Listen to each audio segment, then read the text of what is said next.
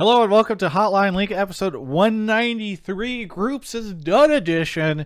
And boy, did everything go according to plan. I think everybody could have predicted how all these games would go. And, you know, it's just like what we've been saying for the past couple weeks on this show. Uh, it's all all expected. Everything is fine. Uh, and yeah, no, uh, this coverage, this show is brought to you by Alienware and Mountain Dew Game Fuel. We thank them so much for sponsoring the show. But now let me go to my constant co-host Mark Zimmerman, who just woke up. How's it going, Mark? I did not wake just wake up. I took a still one sleeping. and a half hour nap at 1.30 to about three. Um, I'm feeling great.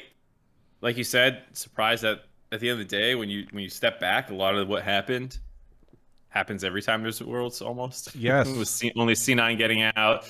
Uh, China having a couple chokers who look terrible.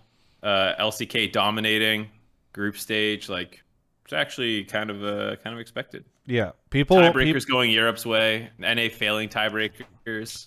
we have a frequent frequent caller uh, who was in the Twitch chat before this, and she was like, no, Skyella, and she was like, "Oh my gosh, uh, the like it was this was like so exciting. This was like the best worlds ever." And uh, I was like, "When did you start watching?" And she said, "2019." I was like, "Ah, yes." So for anybody who started in 2019 or later, North America getting a team out of groups, this is shocking and just never happens. And uh, this time around, you know, for the rest of us, it does as as crazy it is. I think a lot of people did not predict that this would go. This is Mark and I were talking about this um, earlier when we were watching the games together. It's like if you had just averaged out all the worlds uh, and how things normally go down throughout since like 2014 or whatever, you would probably end up with a result of like C9 gets out, Europe gets maybe one team out, LCK looks great, and then one of uh, LPL's biggest names like bombs out in an embarrassing way, and here we are. And you get one, well, you get two Western teams, a bunch of Korean teams, and some LPL teams. So uh, that's not to say that the games today weren't great or that the groups weren't great. It's just it is it is funny how uh, I think Freak on the broadcast said something like the more things change, the more they stay the same, and I feel like that's a great way of of Yeah. talking about this. Well, our guest this week can talk about things from both a European and North American perspective, which is perfect uh, because we have Ender for the first time ever on the show. How's it going, Ender? Oh yeah, it's going great. You know, I'm uh, I'm awake. First of all, I usually you, you'd ask me to do this show before, and it would just be at like 4 a.m. for Europe. I'm like, what? No. You've I- been living in America for like six months, and I've asked you to do this show so many times. Yeah, but those other that was because I didn't want to. But today I want to. Fair enough. Now, usually you had some some reason. I think uh, I even asked you. I think right before plans, and you were like, "No, I'm trying to force my sleep schedule to to change." So that is true. yes, but uh, I don't know what what has it been like for you watching Worlds and getting to enjoy it without having to be. I, I'm sure you would have loved to have been on the broadcast, but uh, you also just got to enjoy it as a fan in some way. Uh, so, I what what has that experience been like for you? Well, first of all, stress free, which is very nice because Worlds is usually a very stressful time if you're actually working on the show, um, and drama free as well, which is very, very nice. Also, it was just, it was fun to watch the games because I kind of got to turn my brain off a lot of the time and like not be freaking out about like what the teams are actually doing. I could just like appreciate a complete Fiesta game uh, and not feel like I had to, you know, watch for all the minutia of it. So it was, it was it was enjoyable. Like the games today, I was like, oh my god, what is happening? But it was fun. Andrew, did Yeah. you listen to Kobe and Vedius casting, uh, like the the TL and Mad Lions games? I I did yes. I just felt like it was so funny to me, and I I didn't see a Reddit thread yet or anything like that, but it was just so funny to me how you could tell how much both of those people wanted certain results to go through. Uh, and this is not me trying to start like a oh my gosh bias casting. I think it's fine and in fact somewhat enjoyable, but the sort of the tension underneath the cast for both of those were were hilarious. Um, I'm gonna be honest. So I thought in the um, what was it? The C9 uh, was the C9 match um, where they were trying to get out. Uh, Rogue. I'm trolling. Yeah, C9 Rogue. I actually thought that Vedius was reverse biased. He was like hyping up everything C9 did, even though I was like, I'm not sure if it was that great. But he was like going out of his way to make it not be biased for for Rogue or anything. So I actually thought I always, I, I think it's funny because I actually did the same thing last year when I was casting like Team Liquid versus Mad Lions and play-ins, where I was just like overly hyping the NA team just so people wouldn't call me biased, and it worked. Yeah, I I don't know. I I, think, just thought it was uh, very well, funny. Go ahead. I think uh, today, especially because it was the longest day, it was nine games. Towards the end, I think you could just hear, like them let the other person have extra space. So like when Mad's popping off, Kobe's just quiet, and like when Team Liquid was popping off, is Vedius was just quiet. They're just like, Yeah. fine, you, you you take the hype. I don't give a fuck. the moment after the game was done, uh, whenever Mad Lions made it through, after Team Liquid had already been eliminated, and Kobe they cut cut but cut back to the caster desk, and Kobe is like, "Well, they did it. It happened. Uh, really thought that we would be." You know, both uh, feeling the same way right now, Vedius, or we'd both be commiserate. I think he said commiserating together. Yeah. And Vedius is like, "You got Cloud Nine out," or whatever. it's actually, it's actually so good. Um, yeah, I mean, I don't know. It's it probably is, I guess, uh, an interesting experience for you to get to just sit back and enjoy all this stuff. So, yeah, it's been good. Uh, Mark, how about you? How, what has Worlds been like for you? The schedule, I and mean, everything. you would you would largely know. We fucking sit in Discord calls playing Genshin Impact and pretending we're watching the games. That's not always the case. We didn't do that at all this weekend. I did it for the Sometimes you're team. playing team fight tactics. You or you were playing team fight Tactics. Mark, what were you saying? What? Oh, Or- I was just saying. Um, I mean, this weekend though, because I Ashley's home. But like today, we we tried to avoid watching the Team Liquid games, so we avoid jinxing them, and all we would do is say how fucking terrible NA is as a region. So we we didn't we didn't. Ow, bro. Just so everybody knows, Mark has just been attacked by his animal that so many people think I should get. That was literally an attack right now.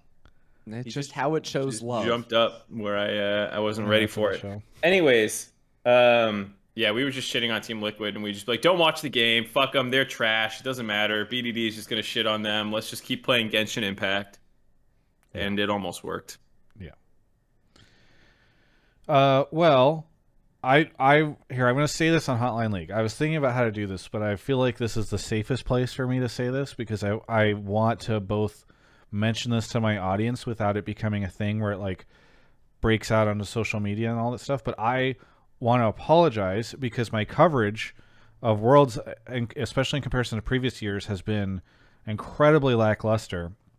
Um, because the the basically just been getting hard declined. Like more and more, I think I've talked about this in previous years, but it's so hard to get interviews now than it used to be. I went back and checked.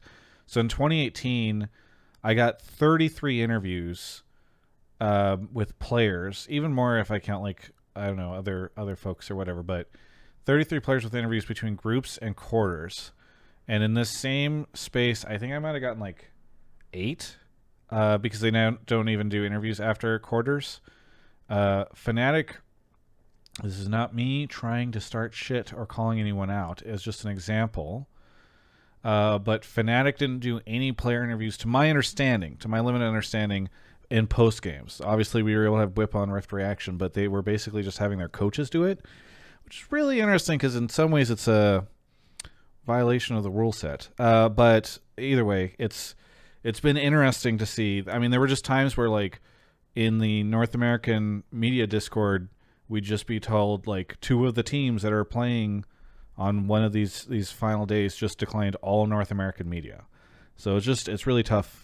Uh, if if you know before anybody who hates me or whatever comes out and it's like, well, that's because Travis sucks or whatever. Sure, maybe I suck, but this was a pretty widespread issue that affected, I think, a lot of North American media and and just a lot of people. So it was just So I don't know. to to to hop in and defend media a little bit. I know not all of them are great. I know you know there's always like the Reddit communities like look at these dumb questions that people are asking, and people say, oh, well, the players just lost. Of course they don't want to do the interview. It's like of course they don't want to do the interview. You still should and need to because this is at the end of the day an entertainment product, and that is a huge portion of the entertainment. Um, is the human element and how people are feeling and experiencing the losses, and and you know going through their like the entire point is to connect with your fans, and so to just not do that part of the job is not good. and I don't care that the players are tired or unhappy. I, in their position, would feel the exact same way.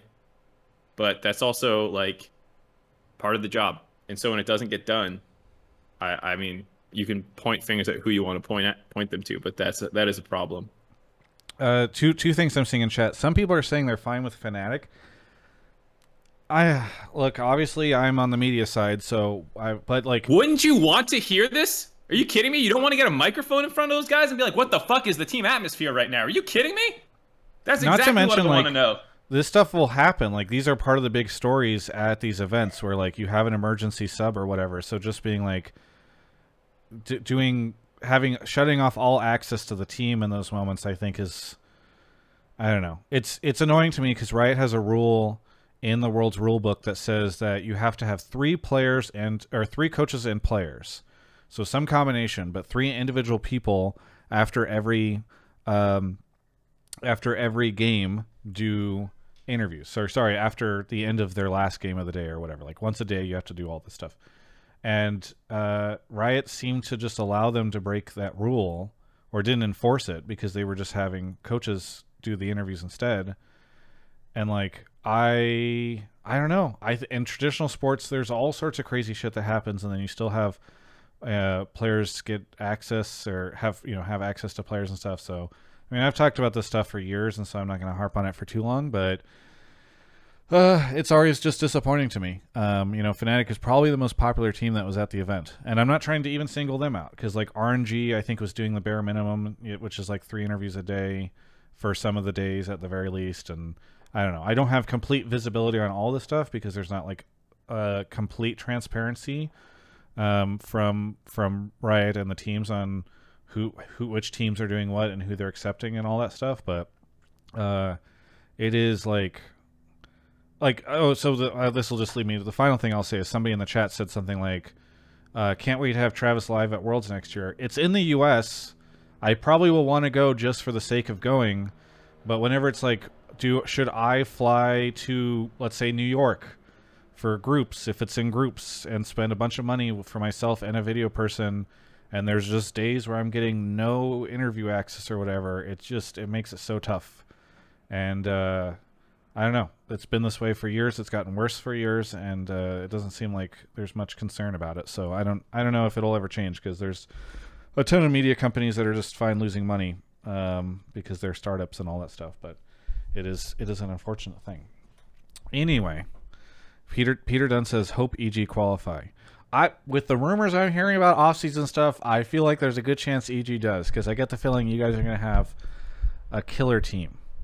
Oh, leak some shit. Let's leak some stuff. Let's have some fun. There's nothing yet to leak. Like the we're not Really? we're still at you the early stages where there's just rumors and rumblings, unless Well, I where it's like people Start, are start a rumor mill. I heard What- that Rekkles is available. Oh, shit, yeah. Wonder, perhaps. I'm Damn, just dude, saying. you got some good sources. Where are you hearing this? Yeah, well, I heard it. Well, I don't want to. Carlos Rodriguez potentially. grabs. He's my uh, he's my inside informant. I am I am very curious to see. I don't know. We're this will be the last uh, Hotline League I think before we start the rumor mill and all the, the off season coverage and stuff. So it's really interesting. I the only thing that makes it really tough is like I always feel a little uncomfortable covering this stuff when a team is still in Worlds, like a North American team, and so. Like let's say I hear something about C9, it's like I feel awkward putting that out there uh, while they're still. But Fudge is in chat. He can tell you if it's true or not. This is the Yeah. perfect time Is to Fudge leak your chat? C9 rumors. Yeah. Yeah, Fudge. Yeah, Fudge said I've, nothing to I've leak? heard Fudge is heading to uh, uh, ch- amateur, actually, down from academy down to amateur. Yeah, that's the the big rumor. Uh, no, would you have any rumors for us, Fudge? I'd love to hear. Fudge, what was your reaction when you saw Perkz take that W back? Did you guys see it in game, or was it like, you know, did did that was something that you hit in VOD review? All right, well, Fudge probably no longer going to be in chat. This poor person, He's gone. He's gone. this poor man. It's like what time? It's like four or five in the morning in in Iceland, I think, and uh, you're you're trying to. I mean, they got out. I would, I would not do this if they, if they lost that game. I would never Yeah. say that shit. he said didn't see it. Didn't see, didn't see it. There we go. Okay. I'm sure that's the kind of shit for, Yeah. like, absolutely, you don't want to tilt your team. So if they ask what happened, you just go, "Oh, I got caught," you know. No, no. You Perkz, Perkz for sure said in comms it's just the matchup. he didn't say, "Oh, I was out," but then I accidentally took my W back and killed myself. Okay. Uh, Anyway, uh, we talk about worlds because worlds happen. Enough of my my drama mongering. Um, we made it out. At least one of our teams did, and so did Europe. heyo. So we're now equal with Europe, right? NA equals EU. I think is the equation you were putting on Twitter, Mark. We'll see I when would they say meet, so. meet in semis. oh yeah. yeah. So wait, Ender, Ender, if we agree that it's based on progression, well, first off, Ender, where are your allegiances now? Are you you're wearing a Cloud Nine hoodie? Are you are you an EU boy still through and through? Where's where's your heart at? I mean, my allegiances are to whoever gives me free clothes. Honestly. Okay, so you're an Um, NA fan right now. Yeah, absolutely. I'm. I well. The best part is, well, uh, they won't actually meet until finals if I'm reading the bracket right, so I don't have to choose Yes. until that happens. So. well, the question I was going to ask is, if Cloud Nine makes it past uh, quarters and EU doesn't, that that definitely means NA is better than EU, right? absolutely. I Uh, think you looking at that bracket, I think that's a reasonable thing to say, right? They both have Absolute- an equal. I mean, they're both playing a Korean team. yeah, exactly, exactly. Same. That's just facts. One might have won three straight domestic titles and worlds and MSI during Yeah, that well, run. Gen G also won Worlds, so take that. It's true. True. Um, Can't really argue. okay, I don't even know where to begin. I think there's just so much stuff. We should maybe just dive in to call. I mean, we can go like group by group, or do you want to go calls, or what do you want to? I, don't know I mean, so there's no okay. Obviously, we have the results. Uh, everyone should know the results. We don't need to super go over it, but there's that. Um, trying to see if there's anything else that we can talk about. I'm sure there's like format. There's been a lot of emerging format discussion. Um, specifically, I noticed that as soon as as soon as Mad Lions got matched up against Damwon, I saw Shocks immediately tweet that she'd be in favor of a double elimination format. So there's a conversation starting. Um, we talk about all the tiebreaker stuff. I don't know if we want to talk about like the deletion of all chat. Technically, it does impact. Mm. Uh, I think it will impact like worlds and competitive play, right? Because It will can- because in Pro View you won't Yes. get to see teams dunk on each other. yes, It can't be turned on for TR. You don't think? I don't. I I imagine do. they would never do that. yeah, yeah. They don't ever. There are never engineering resources that I could tell that are really dedicated to esports, and so I feel like it's just whatever the default is. Is the way it goes. Well, I'm just like, how is the chat? You know, like, are they just gonna go into the code base and like select and just delete the code for Chat's for all chat? It, chat says it doesn't affect customs, which I don't know how you can confirm that already, but okay. I think it's only for matchmaking. Yeah, it's then- only match-made ones. And we're And I- fine. Okay, then we're fine. Um, we don't need to talk about all chat. Yeah, I don't know. Maybe somebody could if they really feel passionate about it. Uh, I guess we haven't done an episode, Mark, since the first day. So we did talk about the Fnatic stuff, um, but we haven't talked, I guess, about any developments there. I mean, we don't need to get into like Bwipo's personal life. I'll leave that for other shows that are a little less classy. But uh, this is a classy show. Uh, but it, if we want to have any other conversations about it, we could talk about Captain Flowers. I want to get an interview with Captain Flowers. If any of you guys are ever in Captain Flowers chat, I'm gonna message him. He's not always great at replying. Maybe he hates me. I don't know. I don't think he does, but um, feel free to let him know that I would love to interview him after he's done with groups, uh, which will be tomorrow, right? So, uh, but I am fascinated to see what this experience has been like for him. I don't think there's anything else major that has happened. Besides, I mean, obviously, groups has been major enough for all of it. But is there anything else I'm forgetting, guys? I think that's it. I don't think so. Okay. Um, well, if that's the case, then Mark is already pulling callers right now. Do you want to explain how the show works, Mark? Yeah, so if you haven't seen the show before or you're Ender and might not have watched it, uh, the way this show works is that it's a live call in show. So on Discord, we are going to, I'm streaming Twitch chat right now with the Discord. If you want, go ahead and join up. Join one of the voice channels when you get here pleb calls, pleb calls 2 or sub calls. Go ahead, and mute your microphone when you get in there. And then up above in the pleb topics or subtopics text channels, that's where you're going to go and put your take. You can give predictions for matchups, reflect on the group stage, whatever it is you want to talk about. Um, if I like your topic, I'll pull you from one of those voice channels that you're sitting in into the waiting room where you will hang out until it's your turn to come on air. We'll do a quick mic check, make sure everything works, and then you'll be here talking with us. And if you are a sub, first off, thank you for being a sub. Uh, really do appreciate it, especially around Worlds. This is a good time for me to uh, try to farm some subs.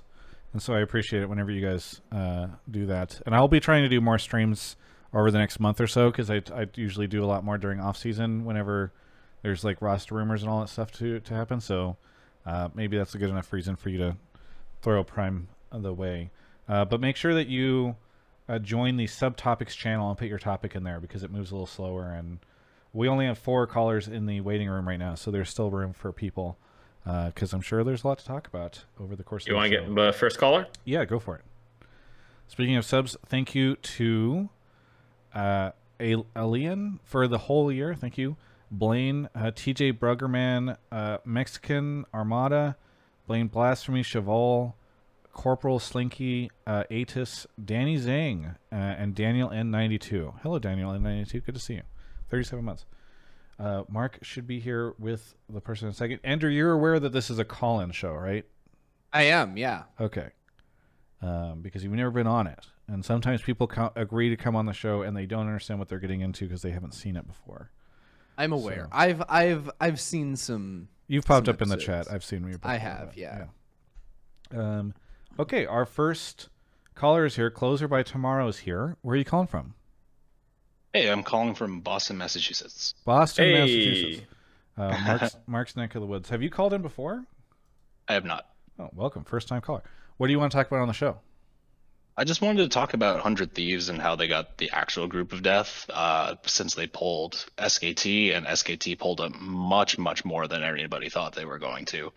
Uh, and then, you know, EDG was also really good. So I think, you know, they should just really be proud of the way they performed. They, you know, they went three and three. The first game against SKT was kind of bad, but, you know, I feel like there's some jitters, but I think a common theme that I've been seeing with NA teams this year is that, oh, you know, we perform so much better once the pressure's off. And, you know, you see that in prior years too, like with TSM, even though they didn't take a game last year, you know, like they, as soon as they were eliminated, they just started playing infinitely better. And for whatever reason, I think it's like a mental block. I think, you know, if NA teams can find a way to channel like their week two energy when they're eliminated in week one, things would be better. So your take is so actually kind of just to clarify, do you think Hundred Thieves performed well this Worlds and like people they they deserve more credit than they're getting because it was the group of I death or Yes. okay, gotcha. Well, uh, Mark and I are, are often accused of being Hundred T haters, so let's throw it to Ender to start this. Ender, what did you think of Hundred Thieves' performance this Worlds? Uh, I mean, I would say overall, like, Hundred Thieves performed basically exactly to expectations. I think that like complimenting them for a three three finish in the group is a little bit generous, uh, considering like they beat Detonation Focus Me twice, which are expected wins Sure. against them. So I think like for me, the overperformance and the thing to be proud of is like beating Edward Gaming and like FBI and Toofy absolutely murdering Viper and Meiko, who are like probably the best bot lane in the world or at the tournament. Like there's a lot of people that would put them either there in like top two. Um, so I think like yeah, I, I think 100 Thieves can be happy with that win. I would say like overall worlds, it's like unlucky you had to play against these two teams, but I would say overall positive. But let's not overhype the three three record because of the teams they played. Yeah, I I will just say like I don't I think it is true that they can be really happy with the EDG win. I feel like that's the only thing they can be happy about at this Worlds. Um, Well, their first DFM win, they turbo smoked them, but the second one was should have been an L. yeah, yeah, I don't know. I I agree that they were in a really tough group, but I don't know. Do you guys feel like TL looked just think, better Well, so than I was gonna say? I want to ask Ender, did you feel like even though FPX collapsed, do you think Group A was actually easier than Group B? Uh, no, I uh, no no. Group B is for sure easier, because I mean you like you have you, in in Group A you have four teams that legitimately have a case for making it out, and I think in Group B you only ever at maximum have three. Yeah, I feel like Yeah. I- I feel like the teams in Group A, like C9 was playing better than Hundred Thieves, and Rogue was playing better than DFE, DFM, excuse me. So if you swap those two and put them in Group B, I feel like Group B suddenly looks like EDG probably drops more games if they're choking Yeah. on the last day, like, like they kind of were. So, uh, Hundred Thieves are dropping games, right? yeah, well, Hundred Thieves was was dropping. They didn't they didn't play very well against like SKT, but I they think beat Mark's EDG. saying like Cloud Nine. like FPX and EDG better than both choked on their last days, is what I'm saying. Like 100 Thieves, or excuse me, not 100 Thieves. EDG and FPX both choked on their last days. If you swapped 100 Thieves and F, uh, DFM with the Group A teams in Rogue and C9, I feel like they could have taken games off EDG when EDG was struggling. One hundred percent. One hundred percent. Yeah. So that's why I feel like it looks like Group B was more dominant, but I think it's just they couldn't even exploit EDG seriously when EDG was struggling. Yeah, I I am less. I'm certainly not embarrassed by Hundred Thieves or anything like that, but I don't feel particularly like thrilled with their performance at this this Worlds. I think like they I'm happy to lump them into like the whole North American portfolio and say like, hey, this was great. Like we did send three good teams to Worlds this year, um, or the three strongest we've ever sent, I guess is the way I'd put it, which is what people were saying before. And normally we do have that like clutch or whatever team that's just like bustering down there, and like that was not the case this year with the three teams that we sent. But I still feel like, look, this was the North American first seed, and I don't.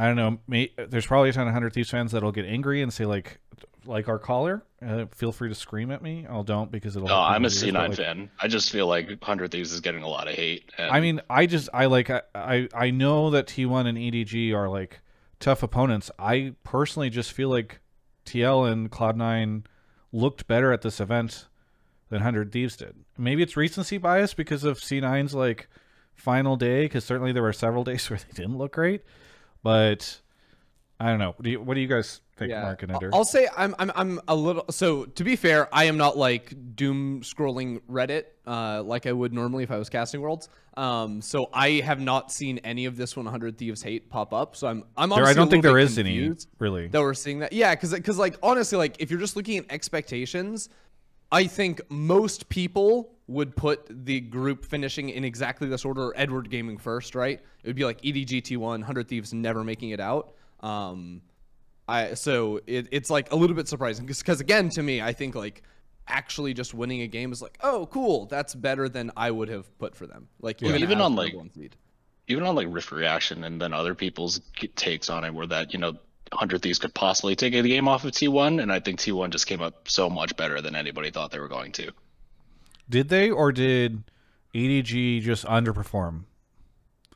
Because like I feel like EDG T1 only as an SKT T1. Yeah, yeah, yeah. That's what I'm saying is like, did did T1 like? I am very curious to see what T1 looks like, and I'd love to hear from Ender and and Mark about this too. Is like, is there a chance that because because going into Worlds, everybody was on like the LPL hype train, and T1 had looked shaky over the year and all that stuff, and so like I get that maybe like people did not have that many expectations for T1, but there's a world here where like T1 had to face a shaky EDG that like was part of uh, the LPL group that just did not look that impressive this world so far. Uh, DFM who went 0-6 and then 100 Thieves who to Mark's point like EDG looked shaky on their their last day and like 100T wasn't I don't know whatever. Um so I I I am very curious to see if if group actually maybe there's there's might there might be a world where the opposite of your take is true where group b was not the group of death in fact group b was kind of the group of life in some ways and t1 looks better than they should because they did not face as strong a competition mark and ender am i crazy for Yeah. saying this No, I don't think you're. I think so. uh, So the the weird things are is like I would think like looking at the tournament like afterwards now, like honestly, Group C is kind of the group of life in in a way because of the situation with like Fnatic. Um, because like Group C was never supposed to be Hanwha making it out, in my opinion. Um, like that was always supposed to be Fnatic and Royal. Uh, so like that was like really shocking to me. Um, and then I think like uh, yeah, Group A and Group D were always going to be like really close between a lot of the teams. I would say like Group D is Group D is maybe even like a group of life-ish.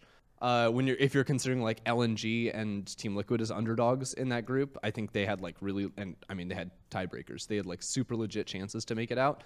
I would just say like with the whole like new format of there being four seeds from uh, the top two regions, like I, I think we have to kind of rethink group of group of life, group of death. Yeah, I think that Maybe I shouldn't even use that have- phrase. Yeah, I think you just have really hyper competitive groups now. So like even But like, is there a chance that T1 looks better than they should because their group was had less competition Ender? Like, do you I think, think, yeah, I'm- no, honestly, no. I think T1 are just a good team, right? Like just overall, and I think that, yeah, I, I would I would never have doubted T1 to make it out of groups. Like that is just like really shocking to me. Um, and then I also think that everyone is hard overreacting off of group stage. Like it is, bl- it blew my mind that we're just like saying LPL teams are like they're not doing. Oh my god, they're not as good as we thought they were. LPL did you watch doomed. Like, FPX? yeah. Oh, I mean, FPX, yeah, FPX absolutely destroyed, but that was one day, right? Like they, they they showed up and they absolutely bombed a single day, right? So like, yeah, FPX bombed out of the tournament, but I think that making like like sweeping conclusions about the LPL is just insane. Like if you take it, because uh, I think after Damwon and T1 secured their first spots, everyone was like, oh, Korean dominance, it's back, they're owning. In 2019 all three Korean teams were first seeds, and only one of them made it past quarterfinals. And it was T1, and they lost to G2 in semis. So they didn't even make it to finals with a single team in a year that they had three teams at the top of the group. So I think that groups are fake news.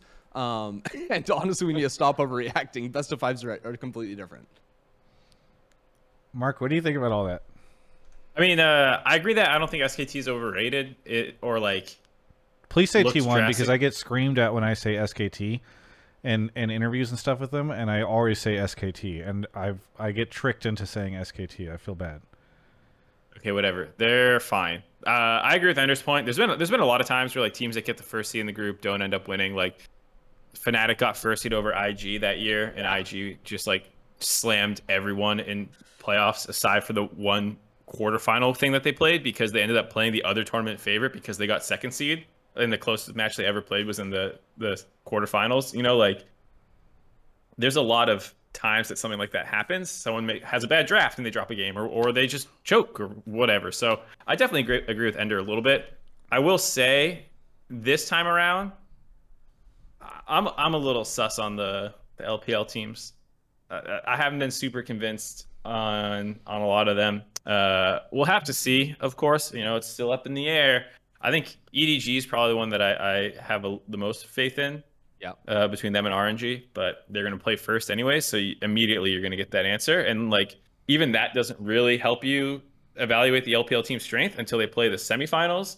But then, like, they're playing Gen G and C9 or C9 again. I feel like people are going to like, it's going to be a really hard year to evaluate the LPL's level because of this. And then they're going to get to finals and they're going to get slammed by Damwon because they look, Damwon legitimately looks like hands down the best team in the world. Yeah, I think I, I think yeah, assessing LPL strength is is challenging, of course, because I think like it, Fun Plus just ruined everything by bombing Yeah. out. Because LNG were never supposed to make it out of Group D, in my opinion. Um, and like I don't count four seeds. Um, a lot of the time. Um, Mad Lions copium. Um, but yeah, but like it, it's weird too, because like yeah, T1 playing Hanwha and like Hanwha probably shouldn't have, like weren't supposed to make it out of Group C and stuff. So it's I, I, it's just a weird year, I think.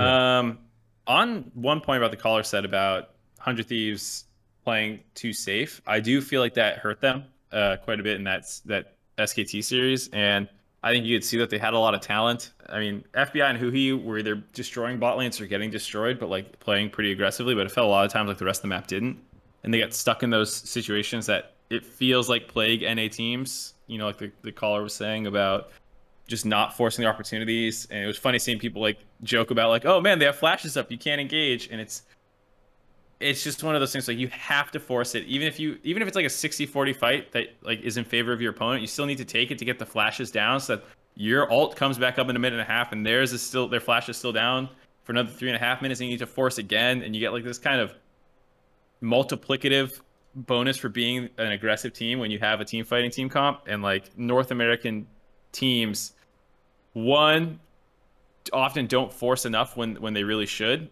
um, and they need that like aggressive mindset to one punish the enemy team so that they can't set up or they can't poke you or they can't get vision control for free. Like you actually need to contest these things and then to actually punish again once you get the flashes down stuff like it's it's something that we've seen time and time again and that's why i think the the Perkz the c9 run was very refreshing because like Perkz was fucking running it in the game that they actually won qualified uh, but he ends up with the most damage on the Blanc and makes a ton of huge plays down the line and just shows how much like how much you actually can fuck up in a game and still win. I feel like that's what Well, especially one of the this big Worlds. takeaways. yeah, like teams throw a bunch of times. Like teams get big leads in the early game, and then it's like a 50 minute fucking game, and they're flipping Baron like three times in a row. Like you can fuck up, and I think teams just like they get in their head that like they just assume that they're that like we're playing T1. They're gods. They're never gonna not flash a Malphite ultimate, and it's like, bro, they're probably gonna get get fucked up. Just do it. I think an interesting way to end this conversation is just if you had casters and analysts who had not been following the LCS all year long, didn't know how things went down in playoffs, and you asked them which of these, you know, what rank the three worlds team or LCS worlds teams by what you, who you think plays first, second, and third. I don't feel like in LCS, I don't think most people would say 100 Thieves was probably the team that came out and won finals. And I think that that's why it, it might be a little fair to feel like they underperformed a bit uh, because I just don't. I don't know. I don't. I don't. I don't think that they played up to the standard of, of what they were able to accomplish in the LCS finals, where they just st- stopped Team Liquid. So I I don't know. think that happens to NA seeds a lot, though. I mean, like C9 is consistently the third seed, and last year TSM was first. True, but that doesn't mean that it, like I'm not. It, you're you're right. Like to to what I, you know I was saying earlier about what Mark and I had said. Like everything played out the way it so frequently does in this world. Uh, but that still doesn't mean that like we our first seed underperforming is not part of it. And I feel like Hundred Thieves kind of underperformed compared to what they expectations And to be fair, like winning and losing is not fully binary. Like, okay, you dropped a game to SKT, fair enough, but you did it in a way where you kind of were not doing anything. That's that's more embarrassing. That's gonna feel worse as a player. Like you can't look back and hang your hat on like, ah, well, we gave them a good run for their money. And I think that stuff can make a three and three, which you would say, oh, hey, they beat one of those teams that are really good in their group, still not feel great because there was that game. There was the the game against DFM that they should have lost, and they had some insane fucking backdoor punt someone into the Nexus here, so the Tryndamere dies right away, you know, or the the Fountain Laser, like like those kinds of games show up in the record as like the same kind of stuff, but it's really not for how it feels. Yeah.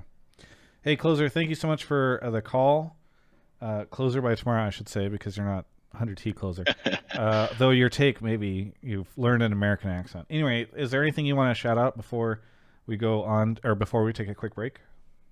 Well, thanks for having me on the show. Shout out to Alienware Game Fuel and shout out to C9. Very reminiscent of the 2017 Fnatic run. And as a fan, that was just a great day to watch, I would say. Yeah. Thank you so much for the call, and we'll catch you next time. Thank you. All right. Speaking of Alienware, it's time for our Alienware break, our, our ad here. They have announced a new setup for their 25th anniversary. It's awesome uh, to see this. I think if, if you probably if you head over to we don't have the banner up yet. We will soon, but if I think if you head over to alienware.com, you should be able to see it. Uh, yes, you can click on the new Alienware. Oh wait, is it still hidden? I mean, it's it's been announced, but they might not have uh, uh, because it's not available yet. Perhaps it's not up, but you can take a look at uh, all the news coverage that has come out around it, uh, where they basically have a new desktop system for their Auroras. Uh, so still uh, this awesome computer that you may know, but a slightly different look, uh, more space. They're changing a whole bunch about it. It looks really cool. In fact, one of the neat things that I'm really excited about, um, and we'll see I'm not sure if I can get the panel on the correct side because otherwise it would look really sick behind me on, on this desk. But um, they have this transparent panel now so that you can see into the desktop if that's like a, a situation that you've liked in the past with other computers or if you've built your own. You can now have that experience on the new aurora desktop. Uh, so this just came out in celebration of their 25th anniversary. Um, and they it's the the new case has done some really cool things in- including a decrease to cpu temperature an increase in nvidia gpu performance and a decrease in fan volume uh, it's it's just really cool um, I highly recommend you take a look at this. And uh, just congratulations to Alienware on their new Aurora desktop. They did like a really cool stream last Friday. Unfortunately, it was like right when Cloud9 was winning, so I had to go catch up on it afterwards. But uh, it's just fantastic to see the new Aurora. I'm really excited about getting one myself, and I think uh, people who are interested in these types of things, um, really cool cases like this or whatever, will be interested in taking a look at it because it's quite quite the good looker. Anyway. Thank you so much to Alienware for their support of the show. You can check them out at alienware.com slash Travis. I'm sure as soon as, uh, hopefully by the time you're listening to this, uh, if it's been a day or two since we've come out, you'll see the banner updated on my page so you can t- check it out as they've only recently announced it. Anyway, thanks so much to Alienware for their support of the show. Okay. Uh, Mark is off to grab the next caller automatically. Love to see it. Rennie the Croc, thank you for the nine months. John G365, and it's Kyler. Thank you, everyone, for the subs. Blaine is here. Blaine, you convinced Mark to get you back on the show. I, I you were messaging me about it, and Oh, clearly yeah. you you Oh, were yeah. able to, to convince him. We pay up bets here. Right, Yeah. Remind remind everyone where you were you're calling from. I'm calling from North Vernon, Indiana. Okay, so you were on the show. I think was it last week or two weeks ago? Two- Two weeks ago when Spawn was on, Two weeks ago when Spawn was on, and what was your take in that episode? that we would make it out of the group of death, C9. C9 would make it out of the group of death. What was your reasoning? The NA Hopium. Remember, he loved the take. Uh, I mean, That was yes, it. I realized he liked the take for the NA Hopium, but I felt like you had like a larger argument than I'm just pumping Hopium. I mean, I was pumping Hopium, but I knew somebody might fall. To be honest, we had to have somebody fall. FPX, what'd they go 0 for? They didn't. They didn't do great. Yeah. I, don't want their fun. I mean, they played you know multiple games, but yeah, they. yeah. Yeah. Um, okay. So You what also have would a you take, like? not just Yeah, uh, no, yeah, no, it the- in, but Yeah, yeah, yeah. No, I, I said I'd come back. I'd try to come back if that happened. But my take was we just got the easiest fuck semi draw ever. We could probably make it to finals, if not just win the whole thing. Okay. Well, first let's talk about the the your C9 call because I think Mark, do we have any other C9 callers? Yeah, the last one wanted to be a C9 caller. he was uh, he had a hundred thieves take, so I use it for that. But this is uh the big C9 call. I figured. Yes. Okay. Well, let's address your first part, which is the group's part. I am very proud of C9. I am very happy they made it out. It feels really great. Thank fucking God FPX sucked ass at this tournament. Uh, because I I feel I feel like there's no way we would have clawed our way back from the 0-3 uh, start uh, if it wasn't for FPX just completely collapsing, which is crazy. I, I think we mentioned this on previous episodes, but FPX was was like a potential first seed from LPL. People expected them to win. It was a huge upset that EDG won in the LPL finals, and some people still thought that FPX was going to be the best LPL team at this event because they thought, okay, well maybe it was like a fluke or something like that that EDG won. And then they just showed up and they like sucked. Um, and it, it's actually wild.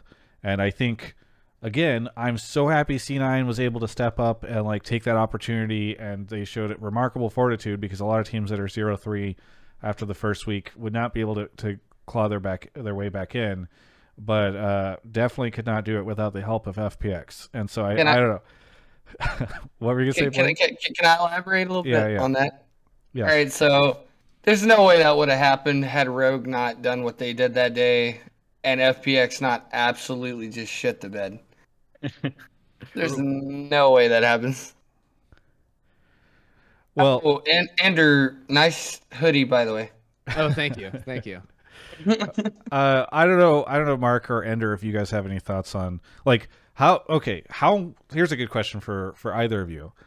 How much better did C9 look on their last day of groups, and does it feel like they really made giant leaps and bounds from the first days that they played? Because I think that this will be a good. Once we answer this, it'll be a good kind of jumping off point for the bracket side or bracket stage or, or um, the elimination part of the tournament because uh, not elimination. What am I thinking of? Um, it's been- Knockout? Knockout. Thank you. It's been a long week. Uh, the knockout stage of the tournament because, uh, yeah, I don't know. I'm curious if you guys think I- C9's really improved a ton. Don't know. And that's, That's why it. we'll leave it. Oh. Ender, do you think they made big change, big improvements? I mean, I I doubt like the team behind the scenes made like insane. I like you you can't like improve that much like over the course. I will say they showed up and like had a much better day. I think that Twisted Fate is unironically like completely broken, um, and that helped them a lot. Uh, I also think their bot lane played much better on the uh, the final day as well, uh, which certainly helped them. Um, but that sounds yeah, like I a, mean- a an improved read on the meta and uh, improved gameplay to me. So they did, it sounds like they did improve a ton. Somewhat, but I feel like you know, like the the feeling of Cloud Nine coming in was okay. They have a lot of really talented players. If things Yeah. click, they can they can kind of take anyone down, but they're inconsistent, kind of drop games to anyone. And we saw it through play-ins, drop games to DFM. Here they beat FPX and uh, Rogue twice. You know, clearly clearly they're good, but also in some of their wins, like Perkz is just dying all the time. You're still seeing that inconsistency. I think uh, Blabbers had a really good tournament. I think that has been really nice to see uh, for him, just having such bad international performances compared to his domestic ones. I feel like that's maybe the the the, the biggest bright spot for me.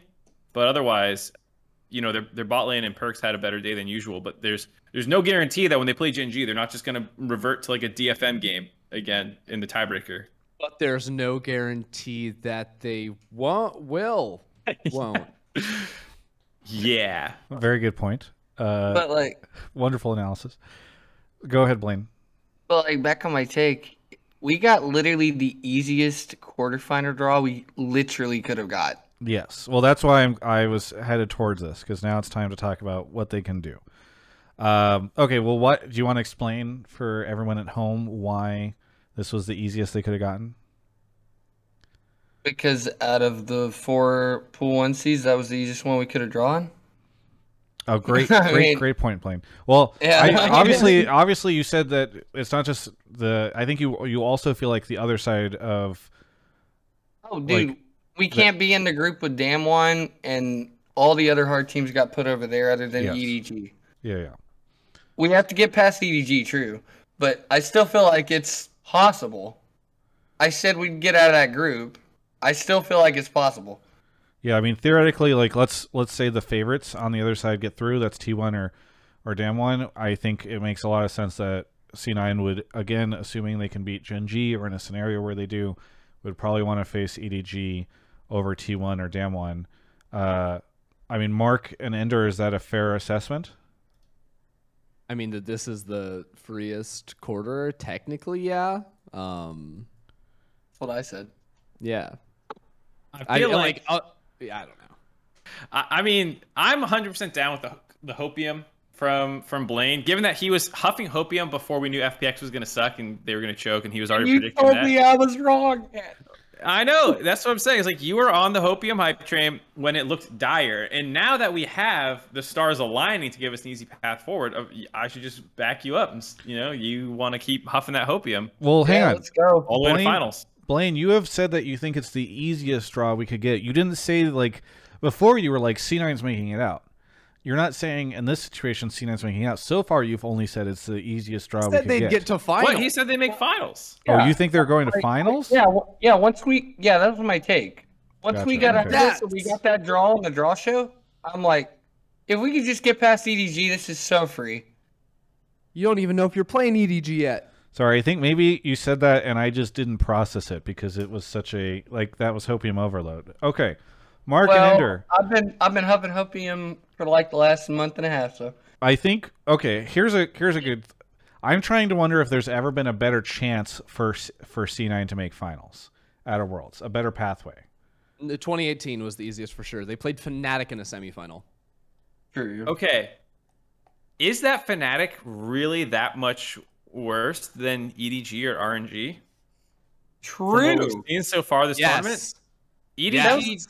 That was back when Caps. Yes. That was back when Caps EDG was on the dropped games right? to 100 thieves. Undoubtedly yes. Rekkles and, and Uh, Caps, man, yeah, and Hilly.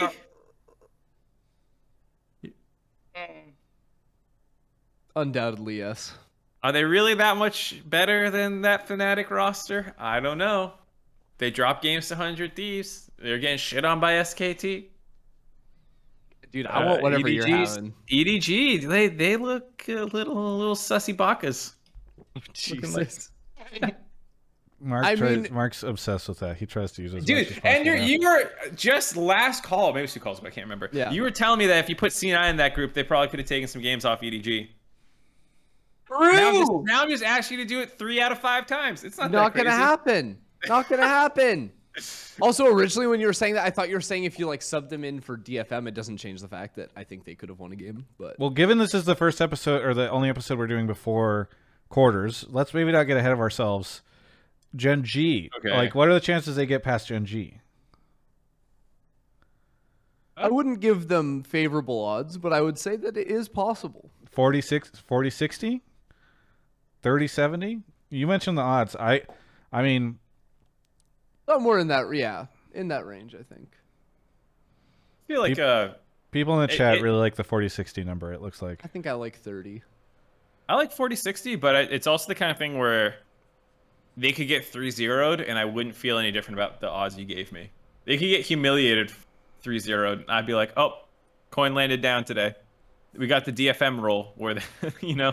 I mean, the great news is that Gen G looks like I from from their performance, they look very vulnerable, right? This is not like a situation where we're going up against a Korean team where like oh they've just been un- unbeatable or they look so good or like and it like they got bruised and battered and almost didn't make it out. They were one game away from not making it out of Yeah, and Of Cloud course. Nine got two wins out of six games. Like, uh, True. I said the stars were very aligned on that one. vulnerable. They got- very vulnerable.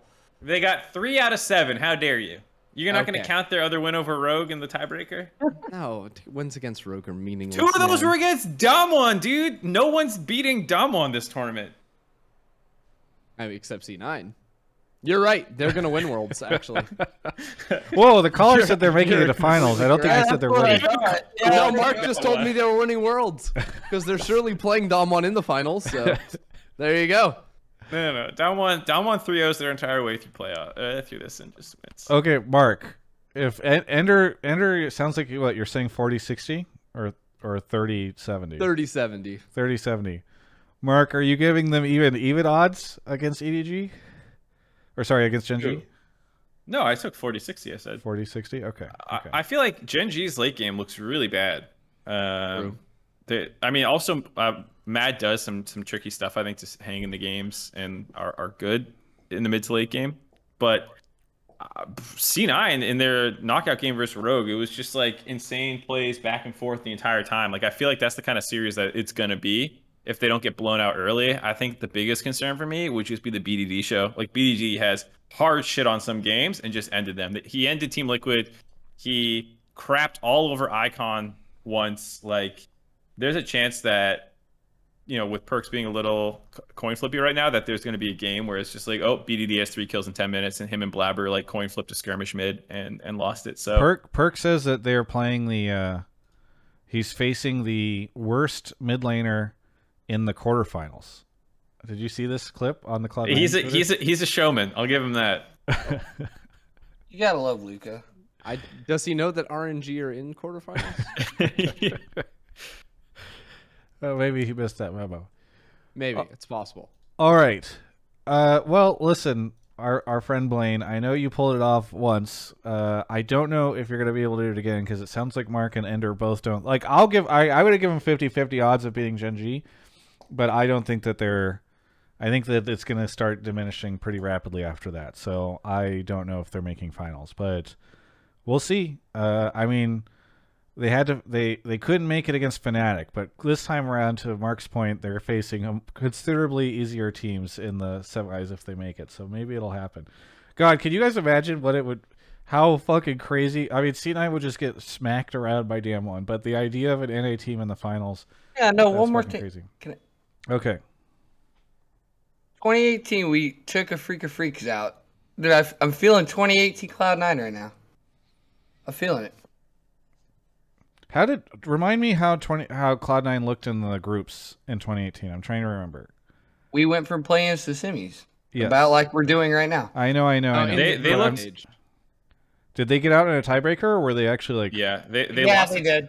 Yeah. Well, so they went four and two, but they lost the tiebreaker for first against RNG. Yeah. I don't know. I'm not. I'm not feeling 2018 Cloud Nine right now, but maybe I'll be proven wrong. Blaine, anything you want to shout out before we uh, go to our next caller? I just love coming on. Can't wait to come back after we, uh, you know, get back out again. I- But I think in order for you to come on, you made you made the bar finals, so I think you don't get to come back on and brag until they make it to finals. No, I won't. I won't try until I do, unless Okay. I got a different take. But you know, Yeah, sure. Alienware, Game Fuel, love you guys. Let's go. Very good. Thank you so much for the call. Thank you for the sponsor shout outs. We'll catch you later. Yeah, no problem. See ya. Later. Is this the meta? Callers just come in and shout out all your sponsors at the end. They do, yeah. And this is not even anything that I've like. They do this on their own. It is actually Wow. it is actually why this show is uh the TGI cash, cash cow. cow. Yeah, yeah. the jewel of the TGI empire. Uh, okay, Kippy, thank you. Yeah, welcome to the show, Ender. Uh, thank you, Kippy, for the prime. Thank you, CJ Fox. Am I getting another caller, or are we doing yes. a sponsor? Yeah, yeah. yeah. Okay. Uh, lies. He bribes them. Says I am Elvis. Travis has a gun to the call. Jesus, Twitch chat. Settle down. Who? Uh, somebody just says he's so baked, and there's no. Oh, the collar is baked. I was trying to figure out who you were suggesting was baked on the episode. Paid actors on the line. Yeah, we just these are all our friends. Uh, Jay is here. Jay, where are you calling from? I'm calling from Brooklyn, New York. Brooklyn, New York. Okay, what do you want to talk about on the show? First, I just want to assure chat I am not baked. I don't know about the previous caller, but, but I'm not about that. Well, well, let's hear your take Uh, first, and then people can decide. Well, decide. All right. Well, first, I just want to say dudes don't usually give each other compliments, but Ender, you're a good looking dude. You should be told that. My take is that adding the fourth team from LCK and LPL made this group stage the best one that we've ever had. Because there was no free wins Oh boy, pretty much this in boy any is baked. Um, I'm gonna be honest. I missed the take. the the take was uh, LPL and LCK fourth seeds being at Worlds made this this group stage the best ever because there were uh, virtually no free wins. I guess you would say DFM Travis? was the free win, Jay. Open up a Twitch chat poll and do one option baked and one option option based. Okay, Oh, good. Yeah, that's solid. Oh my god, we should have called this show baked or based. That's Baked what Based Hotline is League should have been such a- called. Travis, we'll do another show together, and it'll be basically the same idea, but instead of being a live call-in show, we'll just get tweets sent to us and we'll prune them there. Oh my god, we have to make a show called Baked or Based. It's so good, and I And if can't. they're baked, we take a hit of a bong. Okay. Well, we're gonna have to find different and sponsors just- for that show. You just see us fall off a cliff over the course of that show.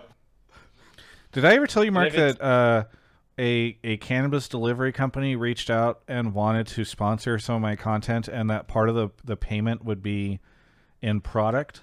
They were like, "Yeah, we'll we'll pay you in product." Anyway, I wasn't able to take it, but uh, okay, I'm putting the poll up. That's based. The poll itself is based. Yes. Okay. So the poll is up. Uh, baked or based? Let us know what you think of this this caller's take. Um. Okay.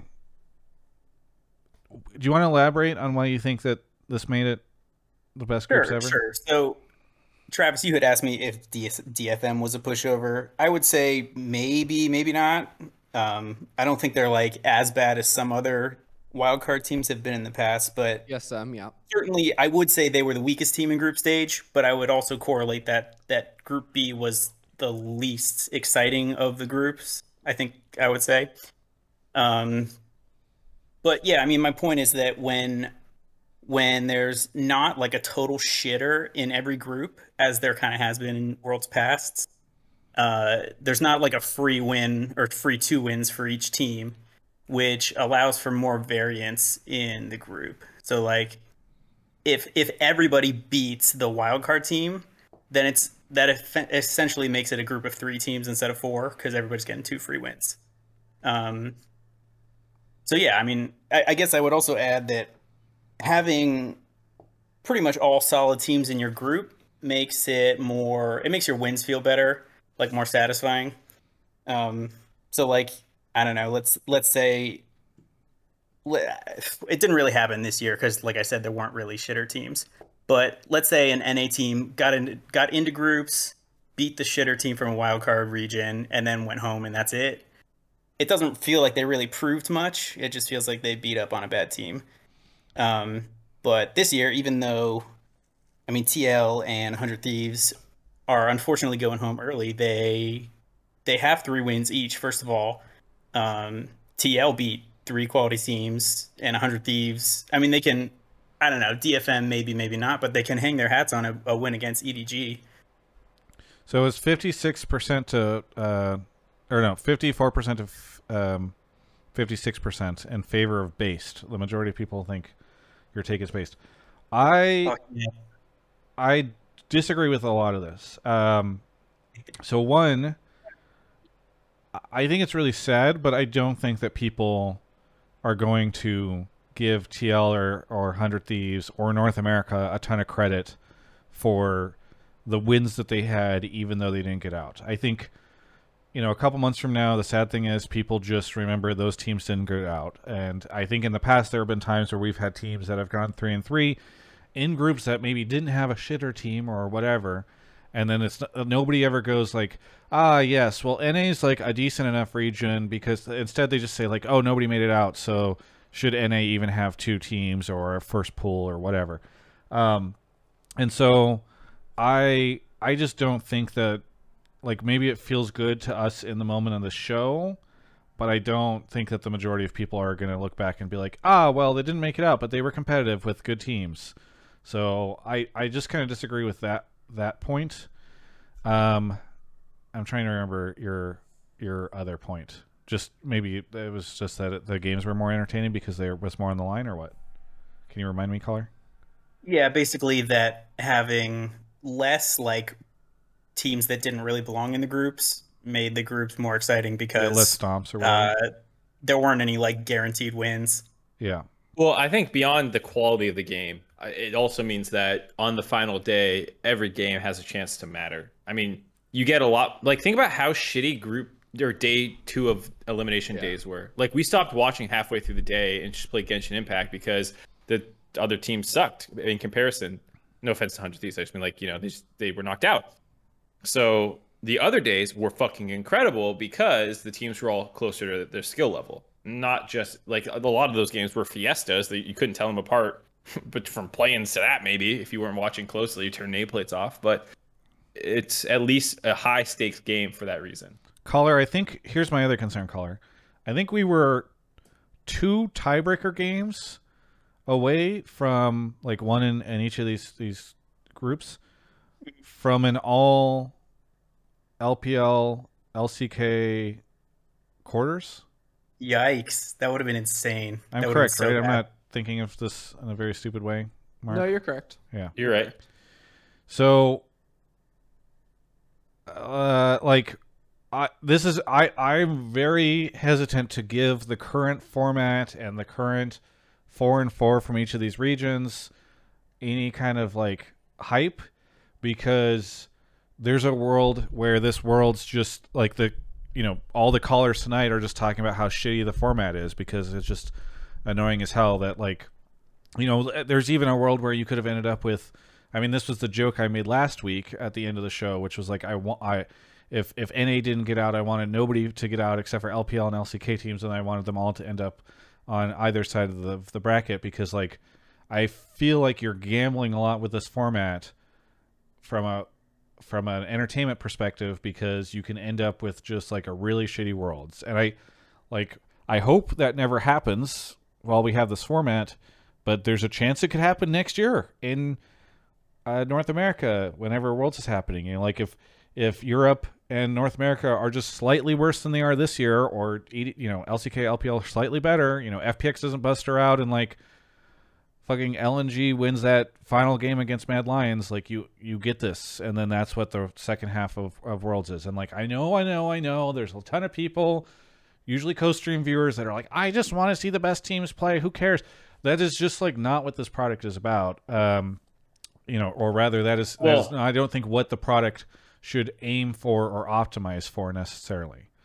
So I think as well, like you can fix that problem another way. Like if you want to have the four teams, like I think maybe you change how groups are, so it's not four Yeah. groups, and then there's ins- like differences like that, so you can actually seed the bracket better. Because that's the problem with the bracket is that the the group stage, while maybe doing a, a fine enough job determining who out of those four teams should get out, it then doesn't have any way to tell of those four, like, hey, Damwon and SKT actually look way better. Well, now they're on the same side, and like they're gonna have to play each other, and the other side of the bracket looks way easier. And uh, I think you Dota know, has two groups, for instance. I've been pushing for two groups since like literally 2016. I think. Like it's I I am so in favor of two groups because then you have four teams and four teams, and you go, oh well, one plays four as opposed to like randomly picking two and ones from different groups as.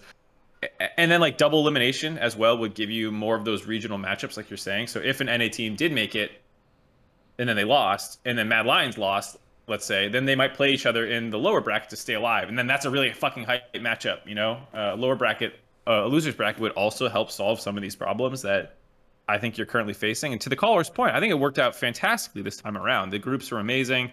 This bracket kind of sucks ass. um, and I think you can you can solve these problems in a lot of different ways, but I really do hope they take a look at at it. Yeah.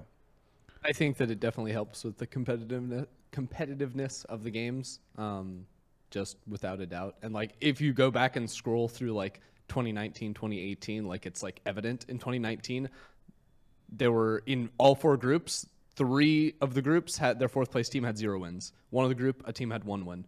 Um, so and Banger.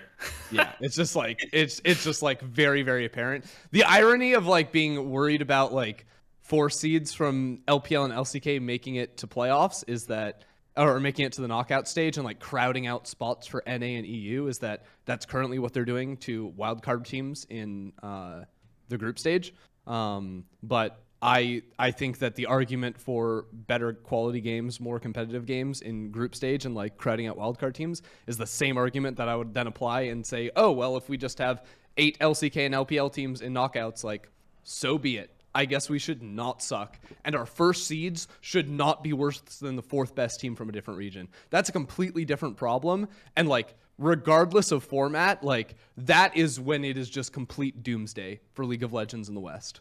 Like at, at that point, I just wouldn't even want to watch or play. I mean, And I mean- couldn't that happen next year, Ender? Are you gonna Yeah, stop but watching that's but that's then? again, that's not like the fault of the the format. That is the format telling us like, holy shit, you are so much worse than you were even like a few years ago. Give up.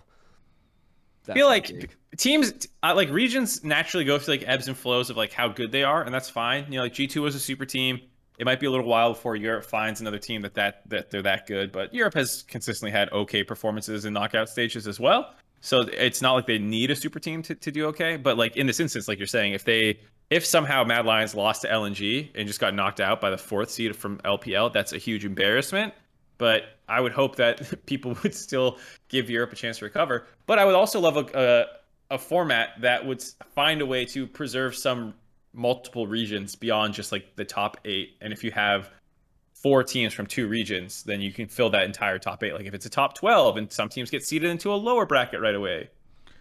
I mean, I don't know. There's some ideas. So I just think me, it. Oh, go go ahead. yeah, I was just gonna say to me like changing the format so like you can sneak a team into top eight or something and like cling them onto life is like kind of weird to me. I will Yeah. say like I don't like the current format. Like just like spitballing, I would actually really like to see uh, something similar to how uh, the first like Valorant Masters was run, where it was just like double elim best of threes. Um, for like a long way through the tournament, and that's like you weed out the really bad teams early on, and then when you get to top eight or whatever, you turn into best of fives or something like that. Um, but I would actually really like to see something that feels more like you're playing a series on the day against teams. So it's like actually like super high stakes. When you have C9 playing against whatever, C9 playing against Rogue is like high stakes to best of three. Team that loses goes to the lower bracket, and you play it something like that. But yeah. It's funny because uh, I was joking with Travis today when I thought for a second because because the Mad Lions LNG game looked a little sus for a little bit if I remember correctly, and I was I was joking with Travis uh, about how like if it was right after C9 lost their tiebreaker, I was like if, if Mad Lions lose their tiebreaker too, we need Steve to money match Mad Lions. TL to TL, go you mean- you settle said their C9, best but of you three. mean Oh, excuse TL. me. TL, we need Steve to money match TL against Mad Lions and have a, a best of three to settle it because they're both one and one against each other. And like, I need to know who's the better team between these two for for the regional pride. Luckily, Mad Lions made it out, so I know I'm like, okay, fine, they're better. But Real uh, talk, bring back Battle of the Atlantic. Straight up. I love I love Battle of the Rivals? Yeah, no, but Battle of the Atlantic, and it's not, it's not garbage. Rift Well, was, th- that tournament meant nothing. No one cared. Battle of the Atlantic meant nothing, right? Yeah, but I felt like people cared. Maybe I was just like, yeah, they cared because it was like jaded. 2014. yeah, it was like early days. yeah, so like yeah. that was before pe- people were just excited to see anything, and now it's like Don't make it in the middle of the season. How about that? there's no way not to do that. The season runs from January to November. No, you run it after. Okay, so okay, maybe you do.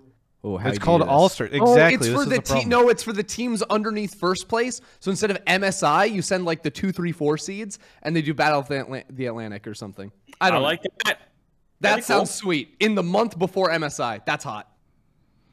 But the month MSI, uh, uh, I don't think you're thinking of the schedule correctly. But I, I we don't need to go Listen, into logistics. Ender is not the detail guy. He's the big idea guy. Weren't you hyped to hear that your two, True. three, and four seeds are playing against Europe's two, three, and four seeds? Yes. And the you- eight you seeds, figure out- just you to make it figure out the exciting. Yeah, yeah. Even even get the the eight, nine, and ten, just to just to. St- And then bring the academy teams against the ERL teams. Oh my god. I'm not sure if this Oh is a, a baked or a Let's based take that Ender has. this is a baked. This is a baked take we're- right yeah, now. this is definitely baked territory. this is full baked. Um, I don't know. Okay, caller, are you are you more sussy about? like we got to get the Zoomers to watch the show. Viewership dropping. Are you more sussy about the format now? Uh, well, I'm not a zoomer, but I. What do you mean? What do you mean? Am I, am I sussy about the format now? Like the. I just be like, okay, you called in vodka? and you seem to be a big believer in the current world's format and the team situation uh, and all that. Uh, now that Mark and myself and Ender have all expressed all this stuff, are you hanging on to your initial take, or do you have you moved from base to baked on it? So you definitely gave me a lot to think about, like in terms of two groups could be a huge change, and that, I mean that would just change the whole format of worlds, and I, I've never really thought about that. Um, I yeah, I'm open to changing my take. I'm an open-minded person, Travis. Okay, okay. Uh, I would Thank you. definitely reconsider it. It just takes me more time to process. That's fine. Um, that's fine.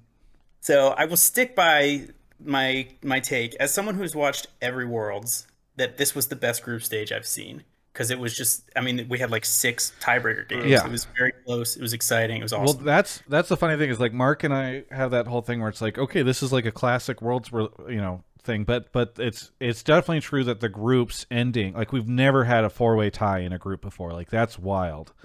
Um, it's so wild, and it's so wild that we had to face Gen G and Mad Lions had to face LNG. Like it's just so wild the way that worked out. But yes, uh, thank you, uh, Jay, for the call. Anything you want to shout out before we go on to our next caller? Uh, shout out to the TFT community. I'm coming for Charlie in season six. Um, shout out to Hotline League. Everybody like, comment, subscribe. It's a wonderful podcast. Uh, shout out to Alienware. Shout out to Game Fuel. That's all I got. Thanks so much for the call. Dude, thank you. Catch you next time. Ah, okay. Mark is off to grab the next caller. Nice. And uh, let's see. I will say I'll add on to that that last comment and say um, it really helps when high rated teams bomb out like Fun Plus Phoenix. Yes. And like for me in person, like Mad Lions underperforming too. Like Well- you take back because no, because like if you think about some of like the great groups of all time, like 2018 Gen G bombing opened up like the C9 versus Vitality run against RNG and all that stuff. Like, Or even just like the the upsets that can occur, like Alliance getting kaboomed, which wasn't necessarily like yeah, them whatever, but yeah, like that stuff, like those up up. I guess I guess your point is upsets are entertaining, Ender, true. And that's the high level Hello. commentary you'll get here. Emulator is here. Emulator, where are you calling from? Hey, I'm uh, calling from upstate New York, uh, but I'm from originally the Boston, Massachusetts area. Jesus, everyone is calling from upstate New York or Boston, Massachusetts, or Brooklyn or whatever. That's that corner of this country is just monopolized on the show. Mark very biased towards his uh his loc his home locale. Northeast supremacy. Emulator, have you called on the show before? I've called once before. Okay. Well, you also sub, I think, a ton too. So thank you. I recognize the name. What do you want to talk about on the show? Uh, I am on the show to talk about my thoughts about LCK right now. Um, in particular, I wanted to talk about how I don't think LCK is like a significantly stronger region than the LPL or the LEC. Uh, what is happening at Worlds right now is more just like the four best mid laners in LCK of all time are playing, uh, and it really shouldn't be diminished that it's like these four mid laners' accomplishments that are carrying Korea's performance at Worlds, not the Korean region as a whole.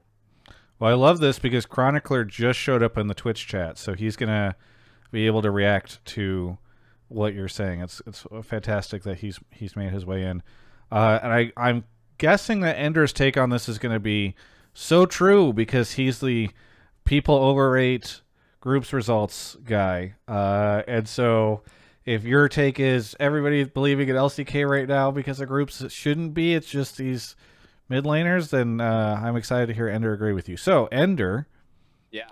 what do you think? I think talking about the mid laner based is or mid laner take is absolutely based. Like that is just straight up facts. Um, I think like overall, yeah, I think for a while now people have thought that like the gap between LPL and LCK is small, and most people would say LPL is probably stronger. Like I would say LPL is stronger.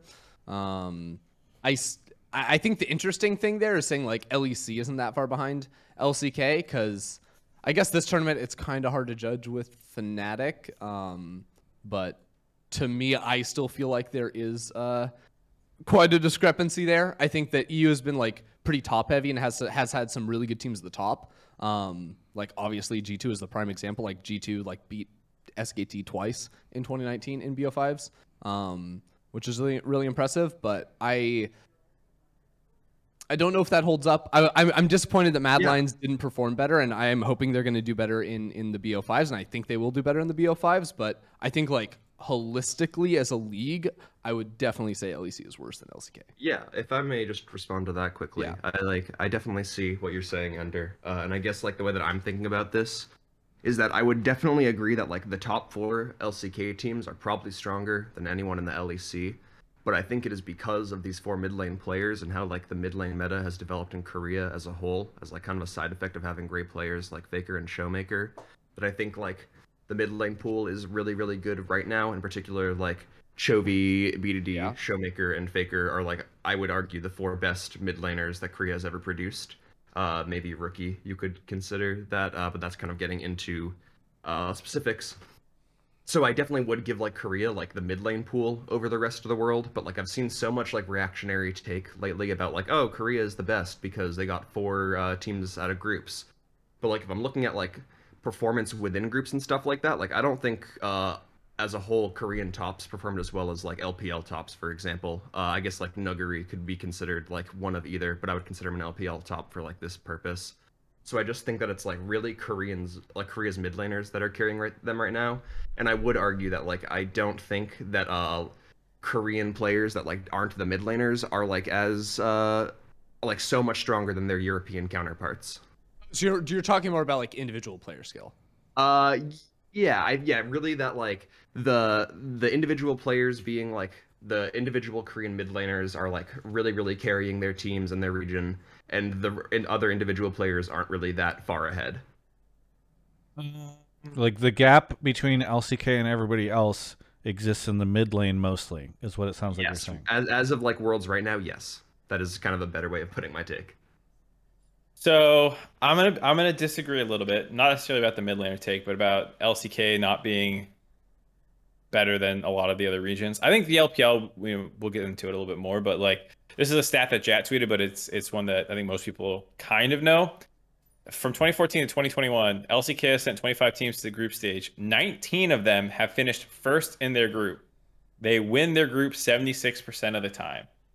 As well as the fact like that also doesn't include times that they get out second. I think there's been two teams, if I'm not mistaken, during that time from the LCK to not get out of groups. Like, Oh, well, I don't think the caller's saying that the LCK's always been overrated. I Yeah, think he's it's- just No, saying I'm right just- now. I, I, I'm saying though that like this thing is continuing to be true. They have all four teams get out of groups. F uh, LPL only had two of their four. NA and EU one of their three. Like, and I think you can talk about maybe how some playstyle things might make them better suited for winning best of ones than best of fives. Um, you know, maybe people always talk about the playstyle stuff. I think it gets a little overdone sometimes, but they are definitely a slightly more risk averse re- region, and maybe that leads to less volatile games. And so even when you get into like later stages, where take 2019 for example, FPX pops off later on, their group stage was a little uh, struggle where they they were dropping games. Like, yeah, you, you can start debating that kind of stuff, but I I, I just think they win their games more than any other region by a massive amount. And it happened again here. Five and one SKT, six and oh zero Damwon, and then their fourth seed gets out, and their third seed wins their group. You know, it's hard for me not to think that they are again the best region after they they had lost that crown for a little bit, and it, and it can change still. We'll get we'll we'll see from best of fives, but at least in group stage, they're no fucking joke. But is it because of the mid lane? Mostly. I mean, partially, sure. I, I, I- I think it's like maybe less some of the individual skill stuff. Um, they seem more disciplined in a lot of ways. Um, and 'Cause I the mid think- lane oh, go ahead. thing is definitely true. I, I think like fourth place mid laners from other regions would not be Chovy. nearly as good as Chovy. Yeah. uh, who's who's the fourth best mid in NA? Or like who would be our Uh, fourth I place guess- team? I Who guess got it would be Power of Evil if the swimmer Yeah, standings are to be Power of. Evil. Eh, There's not that bad, Simon. He- he Probably the still Worlds. Bjergsen. Yeah. Not even Bazookas. Bjergsen is hard. Eh, Power of Evil isn't even the best mid okay. laner on TSM. You know what? I take it back. Korean mids are overrated. Wait, you, it did, I didn't think you were taking anything back. Let's do the Um, full 180. LCK has You the worst what? mids at the tournament. Yeah, I like the call. I like the caller's take. I don't know if it's if it's true or not from a like like that's that's the I think biggest it's absolutely component of the true to say that their mid lane is like of the five roles that Korea is sending to Worlds, their mid lane is the strongest. Yeah, Yeah. but he's also Yeah. saying that like that it's so strong that that's what's pushing the difference between LCK and everybody else in terms of performance. And like I I'm not I don't know if it's true or not because it's I'm too dumb to know. But at the very least like I do kind of think there might have been a missed opportunity where thinking like maybe traditional sports or in other places it would have been like there would have been a bunch of like teases and a bunch of drama around like the LCK mid lane gods. Like these are the four guys that are coming here to like fuck everyone. Um and Whoa. uh yeah, so that's wish- what they'd be saying. Dash would be saying that on the broadcast. Um All right. I so wish that because like these are the four that have made finals lately. Like the four mid laners that have like been to a Korean finals lately. So that like is the narrative. yeah, and I don't perhaps I don't perhaps it was not talked about enough because it is it is true that like these are the the four So, let harbingers me- of the apocalypse. Let me ask a, a question to the caller then. So you still think, regardless, that the LCK teams are largely overrated and it's just the the mid laners. What would change your mind? Because it's a weird group stage where you know you have three Korean teams on one side, Yeah. so you're not really going to see them play anyone but other Korean teams except Yeah. Mad Lions, and then whoever they meet in the finals. I- unless Gen G wins and, and then you know they, they continue to, to beat some other teams or whatever. But um, Yeah. What would change your mind to be like, wow, LCK actually is is the most dominant region What would again? change my mind is, uh, with the exception of Damwon Kia, because like I will say that like Damwon Kia's players are largely an exception to this because they look like they're the best team in the world again. Um, I would love to see more kind of playmaking, not like on the backs of the mid laners for the rest of these LCK teams. Like I think the most egregious is Hanwha Life. Like every game, their game plan is like, uh, feed the puppy and the puppy is Chovy. Is just like get Chovy all of his win cons. Um, and it's a one-dimensional play style, and it's working for them. But it's like definitely one-dimensional. Gen G a little like less so, but they still definitely heavily rely on BDD. Uh, I guess they have like Ruler in the bot lane who like popped off today. Uh, and again, T1 kind of less than Hanwha Life or even Gen G, but I do feel like a lot of like their mid game playmaking and a lot of their shot calling obviously is from Faker. So I guess I would just like love to see uh like these teams kind of be put or like just individual games, they put more like get more responsibility and more uh kind of like tools for playmaking or carrying on the backs of other players. Uh which Isn't I guess that- don't even have a reason Isn't that weird do. though?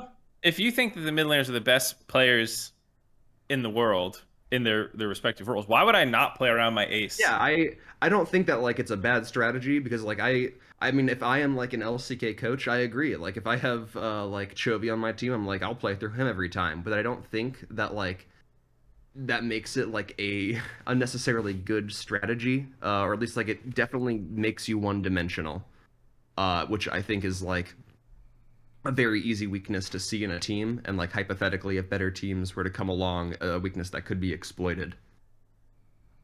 I just think that's the the way the game is largely played. Like I, I don't think it proves some point to be like Faker, you're playing Malzahar, and that's gonna show that you're versatile and we can play through top. Like I yeah, I agree. yeah. I don't think the Uh, caller's, pre- you know, it was Mark's sort of. Theori- Well, I just meant theoretical, like, you know, if Gen G makes how could I be finals, it would it would change his mind. Or I, I was thinking more Yeah. outcomes, like what do you want to see? Like, oh well, they they they lost, Yes, but like yeah. Gen G played a five game series against EDG, the LPL champions, and this is the third place seed, you know, from from LCK. that kind I of guess proves. if to that point, if Gen G or Hanwha Life in particular can make deep runs, I think I will feel otherwise. Because Damwon Kia, I think, is just the best team, and T1, even if they do do well, I'll give like the Faker excuse in my mind, because of course Faker wants another trophy. Uh, but if Gen G or Hanwha were to do it, then I think I'd really believe in their teams as a cohesive unit uh, more than just like a really good mid laner. Well, we'll have to see how things play out. Uh, Emulator, thank you so much for the call. I think, you know what? We're doing it. I'm giving you a Game Fuel victory caller because I think it was a, a pretty unique take, and I, I liked it. Even even if uh, you weren't able to convince Mark or Ender, I, I think it was like a well thought out uh, uh, push and a different way of looking at the world's results so far that I haven't heard from Thank other you so people. much. So. Um, I will send you a friend request. Just see, uh, s- send me a message on Discord. We'll figure it out. Uh, but you. you'll be getting a, a case of Mountain Dew Game Fuel. Congratulations. Thank you so much. Anything you want to shout out before uh, we take a quick break? Yeah, uh, shout out Cloud9 and Mad Lions, the last Western hopes uh, of the league. Uh, shout out to my partner Sully uh, for staying up with me so late, because we're both on Eastern time, uh, and they're the only one crazy enough to stay up with me. Uh, and shout out to Alienware and Game Fuel, because this is the meta in Travis Gafford Industries. Very good. Uh, Thank you so- thank you so much. Thank you so much for the call. We'll catch you later. See ya. Uh, there we go. Okay, so uh, thank you to the caller. We're gonna get them hooked up. I'm trying to find this before we get into the. Speaking of Game Fuel, the Game Fuel call. Can somebody help me find the? Uh, Mark hadn't seen it yet, and I want to talk about it. The LPL suggestions Oh, I on how it. they. Oh, you found it. yeah, It's so good. It deserves a call out on the show, uh, and I want. I just want to find the thread so that I can. Do it. Somebody will find it. there's been me. some, some really good LPL ones too. I don't know if you saw the video of like FPX getting hit by the car. No, Jesus. It's it's on the. It's really funny. Yeah. It does. It's that sounds worse than it is. Uh, yeah, there was a L- LPL like how they could swim home was the the thing, and I really wanted to to see that, but I can't find the thread now. So if somebody wants to find that, I want to I want to dictate the the video just for the podcast listeners who can't can't hear. But while uh, Twitch chat is hopefully finding that for me, or somebody is, uh, I want to talk about Game Fuel. Mountain Dew Game Fuel are sponsors uh, for every episode of Hotline League this year. Uh, thank you so much to them. I was actually running so low, and then we were able to get a new new setup just in time. So thank you. I will have this uh, Game Fuel ready for me as quarterfinals roll around and everything else rolls around. It's going to be awesome. The other thing is they recently sent me, it's in my living room right now. I'm reorganizing the office. I was talking a little bit before the show started. Um, but they sent me a custom Game Fuel fridge with my logo and name and all this cool stuff on it. And so that'll be in the background soon. I can't wait to show that off. Uh, but that affects me more than all of you. So let's talk about something that does affect you, which is going to gamefuel.com slash Travis. Uh, you can check out uh, all the different flavors of beverage that they have now. Unfortunately, if you you didn't hear my cries for you to try out sherbet, courageous sherbet, that flavor is now it's gone. It's sold out. It was so good. But the cool thing is you can still try the other stuff with their new Victory Pass. They've updated it now. It's if you're not familiar with it, it is basically like a battle pass where when you order cases on their through their website, you can level up your Victory Pass and unlock different things, including uh, discount codes and uh, LED accent strips is one of them. There's you got a fanny pack; those are coming back in style right now. T-shirts, controller skins, all headset stands, all sorts of stuff. Actually, it's kind of crazy uh, because you've got six months to fill this thing up. So if you order enough, uh, you can actually get some pretty cool stuff on here. And anyway, you can you can see all that over at gamefuel.com slash Travis. And if you use code Travis when you check out, you can actually save on your order of Game Fuel. Uh, and by the way, I know I've mentioned this before, but it's always really cool when you guys tweet tweet at me or you mention there's a Game Fuel spam chat in the Discord. Uh, the flavors that you're getting or when you're trying it or whatever. It's just it's neat to see how many people have tried it and really enjoyed the product. So uh, thank you so much to Game Fuel for sponsoring the show. And uh, look, Monster Ashu says Game Fuel killed, cured my loneliness. No joke. I can't can't comment on whether or not that's a it's not an FDA approved uh, message, but clearly it does a lot of things for some people. All right. Uh, Lion Nation says, "Do you pay guests to appear on the show?" No. Ender is getting zero dollars for this. Uh, Come on, man. I will. he's just finding that out now. But I'm getting so much exposure. It's true. It's true. He's getting exposed on this show. That's definitely true. Um, did anybody find me this LPL thread? Oh man, I was really hoping somebody would find it. Oh, maybe. Oh, I see some people stuff getting deleted in the chat. Maybe they linked it and it died. I don't know. If we ever find it, that would be swell. But uh, it's okay if we didn't. I just oh man, it was so good. Okay, Tom Shu is here. Oh boy. Just so everybody knows, there are timestamps in the description of every YouTube video. So if you're Oh watching my this on god, you YouTube, gonna do them like that? Yeah, where's the love? It's been I a while. I Come love on. Tom Shu, but you The are a controversial figure on the show, and a lot of people. The Um, glorious return of the one and only. Come on. Yes, it's uh, what your your boy is now. The the domestic play in LCS is over, so you can show your face again after all the Yasui stuff. And uh, yeah, Bro, Tom- I okay, okay. We'll, we'll talk about where that. are you again. where are you calling from, Tom? Uh, calling from uh, Washington D.C. What do you want to talk about on the show? Yeah, so I kind of wanted to talk about, you know, TL's performance at Worlds and how I definitely feel like Tactical is probably going to be gone after this after this Worlds performance, regardless of, you know, how we felt TL does overall. Because I think that at this point, we are starting to hit an impasse with Team Liquid where it is very difficult for them to find meaningful upgrade in most positions. As, as of now, if I'm correct, they are still rubbing up against the import limit with both Alphari and Core being imports, and I believe Core is still working on his green card. So I think, given his, given tactical uh, issues, in the and let me make it clear that I love Tactical and he's a fantastic player. I wish he didn't have to leave Team Liquid because I was really for him the whole way. But you know, there was there was a lot of a lot of questionable plays, a lot of getting caught with flashes out, a lot of a, a lot of stuff that I saw that I didn't I don't think Steve would be very happy with because in my opinion he is a very a very performance based owner in that Team Liquid is has very high expectations set of their players and if you don't perform when it matters then that you will likely be be replaced. I think he should stay but i don't think that steve will necessarily feel the same way. Yes, I pulled I- this for you. I completely agree with everything you just said, and Mark knows he very clearly this is why he he pulled you because I said this exact same thing to Mark earlier today when we were watching Worlds. Yeah, I, I Um, don't like- want it to happen, but it's It was it was before he even did the face check with his W. I for, I forget which game it was. They they had lost one of their games before the even the knockout or the the tiebreaker, and Travis was like, "Tactical's gone next year. They're gonna they're gonna replace him." yeah. And I was like, it's- "What?" Yeah, I would be really surprised if Tactical is still on Team Liquid, and this is not. I have to. I feel like I have to caveat all this stuff because otherwise it ends up on subreddits and people think I'm like reporting something. I've not heard anything. There's no like grapevine stuff about like, oh, X team is looking to pick up Tactical or like Steve's got Tactical on the market or something. But I wouldn't be surprised if I hear that soon. Tom Shu's completely right. Steve oh is my god. Steve is always uh, in the mindset of what can I do to change, tweak, or change, or what's going on, or whatever.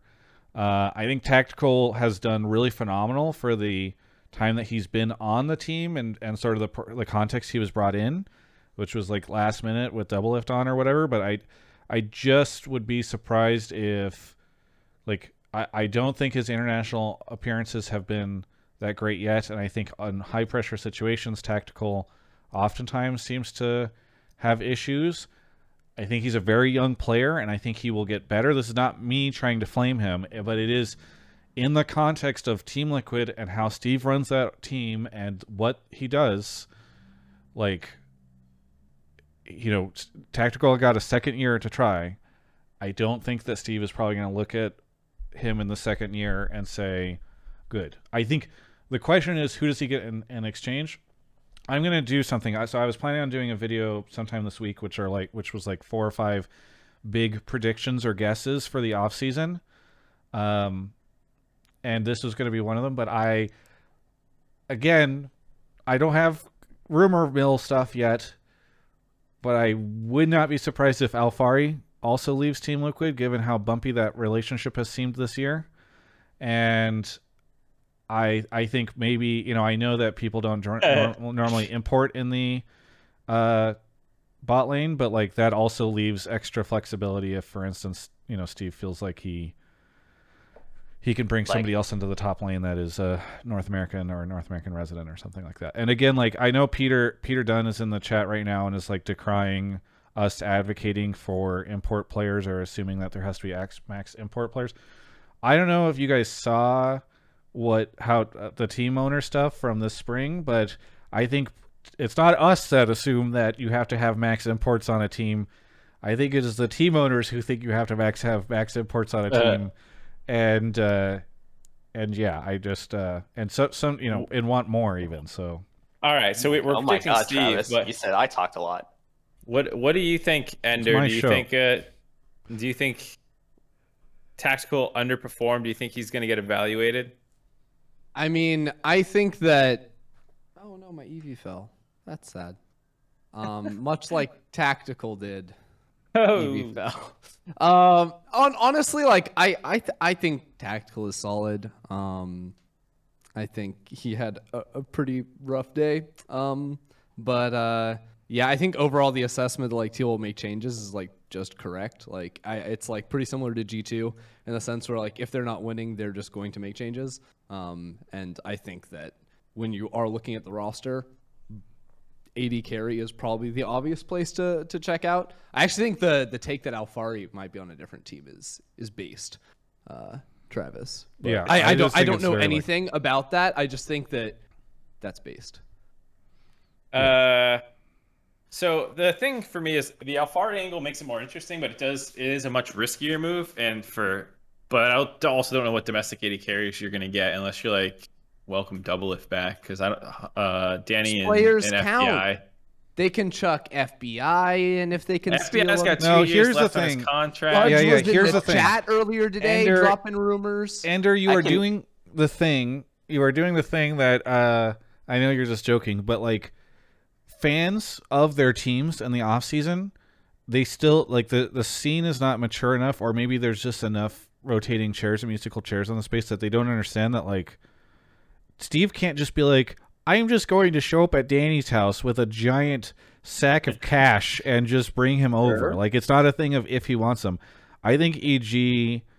I mean, one of my other big predictions for the offseason is going to be that EG is going to like try to build a super team essentially, or or go really big next year, and um, and I I just don't see them letting go of Danny uh in that. So it is a very good question about who they get. Um, I I'm very Yeah, curious. Uh, I. Oh, do you mind if I keep going? yeah, go for it. like i can already like imagine how the situation is going to play out and a lot of it depends on you know whether core kind of gets his green card like i'm already imagining after that bush play like fucking steve immediately drove up to the white house and like marched through president biden's door and said like listen up bro. You better give me my give me my green card like right fucking now. I swear to god. But um yeah if if he doesn't get that then it certainly makes their uh, their options a, li- a little bit more limited. I, I know there are some good AD carries in in academy if they want to uh, go that route. Um, if Alphari is also gone, they could look at someone like Luger or I believe Karzi hasn't resigned yet. Like there are options out there. It, it just really depends on not only if Santorin stays. That's you know Santorin and Jensen who also stay, which are I think I believe they count as resident players. Yeah, but, uh, I think the I would be surprised if either of those players leave. Um, yeah, I, I can't see any better situation for them to be in than TL. Yeah. Well. Yeah, I Yep. mean, I think one big question is if Steve also feels like he needs to get another jungler just because of Santorin's health issues. Not to say that he would drop Santorin because of the health issues, but like, uh, you might, I don't know, he should at the very least make sure he has like a very strong academy backup. And maybe they believe in Greg enough that like that'll be fine, but or, or Mayo, but I, I don't know. I, I think that's interesting. I God, I am so hoping we don't have like. I, what I don't want is another year like last year, where like the majority of the players like rotate out of the league and then everybody fucking swaps all over the place. Uh, I think there will be some big moves this offseason, but like I would hate it if like Bjerg. Some people are like TL Bjergsen. If Bjergsen ends up on there, and then like Jensen's on EG, and then Yasui is on uh, TSM. Like I just uh, there's Oh, all sorts of go. That's instant worlds win right there. um, I don't know. I I'm a little I'm a little nervous that we could see something like that because owners are obsessed with just moving pieces around. But I don't know. I I think the only thing that tactical might have going for him in the safety, you know, if he ends up on TL, is that maybe they just don't feel like they can find like another option. So we will see. Um. Anyway, good job, Tom Shu. You did it. I'm really proud of you. Don't worry, I'm proud of me too. Is there anything you? I know you are. Is there anything you want to shout out here at the end? Yeah, uh, not too much. I am just really excited to see how the off season plays out. I think this is probably has the potential to be one of NA's strongest off seasons in years. Uh, just given the amount, just given the amount of talent that. Wait, say what? What did you say? You said strongest off season. Yeah, strongest off seasons in years. Just given the amount of talent that absolutely wants to come and play for NA, and all the great talent that is in amateur and all in the minor regions. Like I think our academy. I mean, I think our basically all of our LCS and academy regions are going to be absolutely disgusting this year.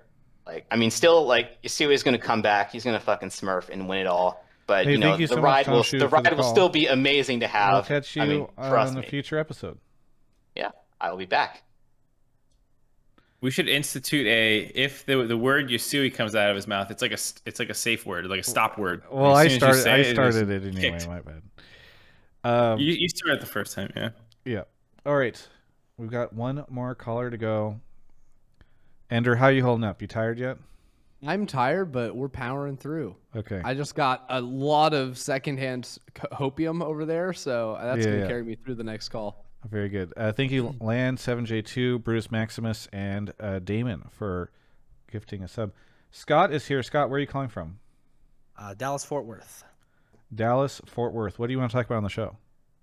Uh, well, first, I just want to say, holy shit, it's such a good time to be a fan of League of Legends right now. I think the last three or four days has to be some of the best days to be a League of Legends fan for a very long time. So much hopium, copium, huffing, so many tiebreakers. It was just such a good time to be a fan, and I loved waking up at 6 a.m. every day. Yeah, I Um, mean, yeah, it's a, it's definitely been an entertaining worlds for sure. Yeah. Um, uh, I just wanted to ahead. talk about how I think LPL's decline in this group stage was caused from a huge overconfidence, um, kind of boosted from the community and a lot of these co-streamers uh, and these tier lists and stuff, just putting three out of four of the LPL teams in the top. And I think NA's uh, kind of surge where we did fall a little bit short, but I think the surge happened because of this underdog mentality that's been brewing for the last two years. Sorry, are you suggesting LPL's decline was because they were overhyped? Like Yeah, I mean, we saw co-streamers placing them high on tier lists made them underperform at this event?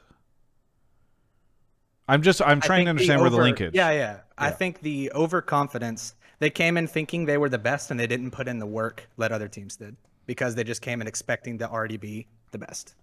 Travis, you to- you told me a rumor that the LPL teams only scrimmed Uh, each other. Oh yeah, yeah. I want to be very careful on this. This was like a stupid rumor I saw on Reddit. It's like the same rumor that everybody's repeating. I don't. Sorry, if if somebody did actually say this, like if it came from somewhere, like I don't know, like if LS or somebody said this on his stream, then like I I apologize, but I my understanding was this was just something that like s- somehow ended up on Reddit and everybody was talking about it as it like probably something that was like a community theory that became a rumor. Um, so I don't know if that's the case. It certainly feels like it could be the case. Like it seems like a very reasonable thing, but Ender, you're frowning. I'm frowning because first of all, and I know this probably like this is not your argument, but like no LPL player was looking at like LS's power rankings. Oh, yeah, How yeah, dare okay. you fucking slander LS like Okay. that? No, Yeah, yeah, okay, okay, at us. yes. And Doms and and ours and the LPL, they all put Doinby number one as the best player at Worlds. They did their own Worlds top 20 list, and Doinby thought that he was the best mid laner in the world, and he tried to ego on kids and he lost. yeah.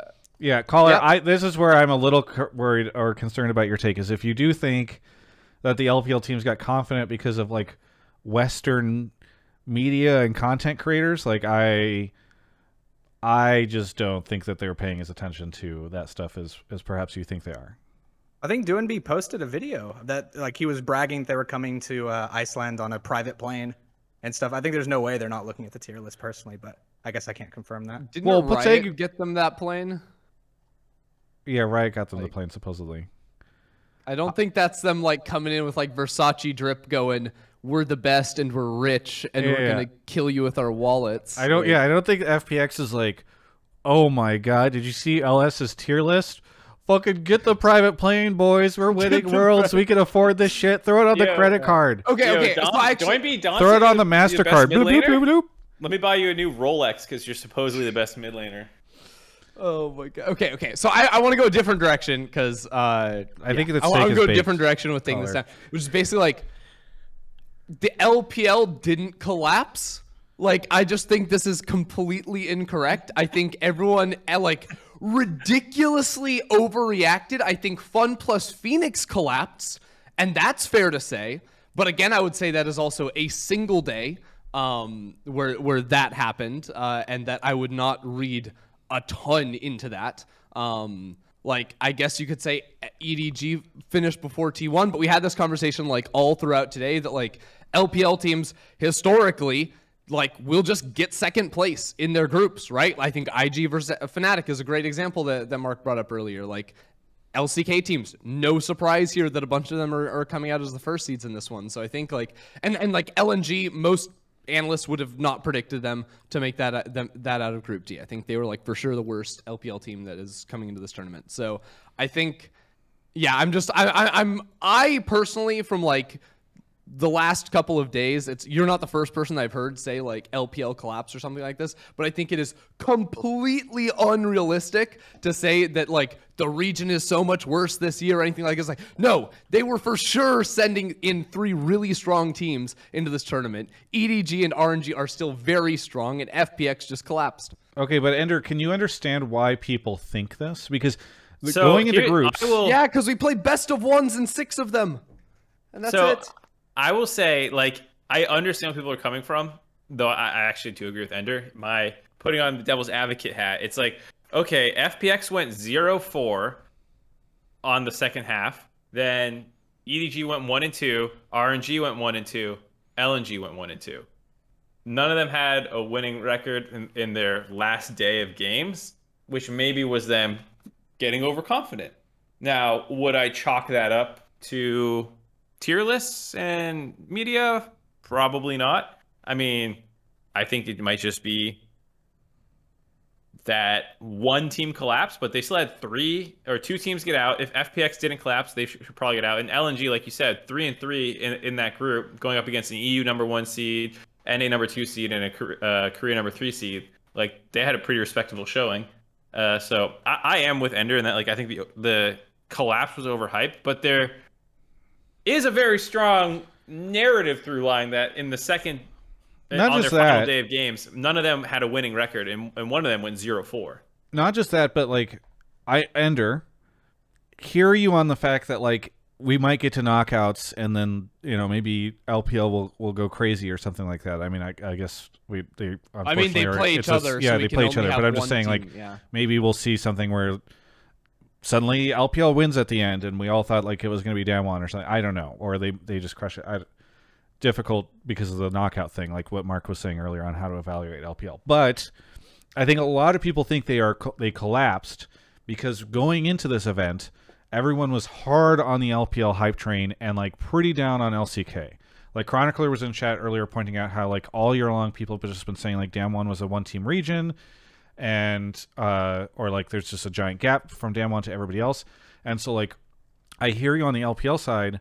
The thing is, is like most people are comparing LPL to LCK, Yeah. and LCK right now looks great. And yes, maybe it is all these be- these best of ones or whatever, but like the results from this group look very from this group stage do look very different than what people thought. And I don't think it's just FPX. I think it's also like the incredible showing that the LCK put up in in groups. And so I think that's part of the reason why people are like, "Oh wow, we really thought LPL was going to look so good, but look how good LCK is doing. They are doing what a lot of people thought LPL was going to be able to do."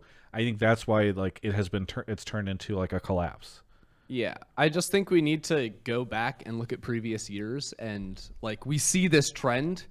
Like I, I, I think it's like very co- like if you just go back and literally look at like the groups, like this has happened before. Um, and I, I, it just it it seems it seems very weird to me because people were overreacting after the first round robin, right? Like people were saying this even before FPX collapsed. Um, like when I think like Damwon beat FPX or something like that. Like they were already starting to say. I this, mean, FPX was already like- looking r- rough. Well, and first I, I tweeted it was it's probably my most like tweet ever. I like updated the world's tier list and I literally just put all the Eastern teams at the top and all the NA and EU teams at the bottom. I put Yeah. PSG in the middle, and everyone you know was like, "Yeah, it's so true. We all suck now." And then it's like, well, you know, we we you can tell that we're actually competitive at least. You know, we're not dog shit. Um, and to No, I'm point- not rewriting the pre-group. Ta- Sorry, I got mad at someone in chat. I'm, I'm, I'm not rewriting any of the pre-groups takes. I still think. Okay, Shout out to I Mini Mike LPL Wazowski really for tilting in. Ender. Sorry, go well ahead, done, Ender. well done. I think LPL was really strong coming into the tournament. I still think they're exceptionally strong. Just because one team underperformed doesn't invalidate any analysis. Anyways, I love it. Ah, God, I love seeing you get. You get I worked thought up. people Ender, did you not think that I think a lot of people thought EDG would would be the better team in that group. yeah, and they're down one game, dude. Yeah, I- like, that's- I- that's- and they beat them once. It was right. It's like yeah, it's it's it to to me that's like it's it's insane that we take a single result like that and go, yeah, LPL so much worse than we thought they were going to be. They lost a game. Oh no. Like it's wild. Uh, so I, I'm we with you. can only If- do what we you- have the data for, and the world's format right now is just groups. So if if these results happened over the course of the full group stage, as opposed to this kind of final day collapse, like I was saying narratively, I don't think people would say that the LPL collapsed. I think they would just say Fun Plus collapsed. Like if EDG wasn't 3-0 and then went one and two, but instead was like two and one and then went two and one again, I don't think people would say that they collapsed. It's just because of the fact that a number of their teams were 3-0 or or whatever, and and plus Fun Plus just died. But like otherwise, Fun Plus is the only team that collapsed. Re- really, Um, Ender- the, to, Ender's, eh, to Ender's point, the other things are just like potentially statistical aberrations. The only, once again, to, to harp on the knockout stage, the problem is EDG and RNG are going to play each other. It'd be much easier to tell if Well, the here's my LPL is point. overhyped. If they Ender, played, will they collapse if Cloud9 beats them? If? Cloud9 beats them, then LPL might not exist next year. okay. like, Okay, but up. okay, that's the fun one. What happens if Gen G beats them in the semifinals, right? I mean, if yeah, I I would be amazed to see Gen G beat those teams again. Like coming into the tournament, like I I think uh, like I I sort of said it. It was like any uh, if if I was to predict a team to win Worlds, it is either Damwon or the three of the four uh, LPL teams. Like, cause I, cause honestly, between RNG, EDG, and FPX, it was like very tight between all three, and RNG looked really strong in the gauntlet. Um, so like, I, I felt like the top teams in LPL were very close to each other. Damwon was very clearly the best from the LCK. So like, those were my four teams coming in. So yeah, I think Gen G beating either RNG or EDG would be like very shocking. Right. So like if one of those teams loses before finals, because RNG EDG one is going to lose to each other, and then they should make finals, and then if they lose to Damwon, can you really say the LPL like super underperformed other than FPX? I, d- I don't even think you could really make that case. The only be- so the only way is if they don't they have to make it to finals to not underperform. as a region, y- yeah, I'd say so for me. Yeah. Okay. Because well, otherwise, you still set. made finals. The stakes are set. Uh, all right. Caller. Scott, I'm sorry. Yes. I know we memed on you a ton. Yeah, Your take was okay. a little wild, but I appreciate Yeah. it anyway. Uh, and it did spawn a great com- moment where Ender screamed at Twitch chat. So uh, I appreciate you call you you having the take. Um, I In- feel like a large part of the show is just trying to break our mental.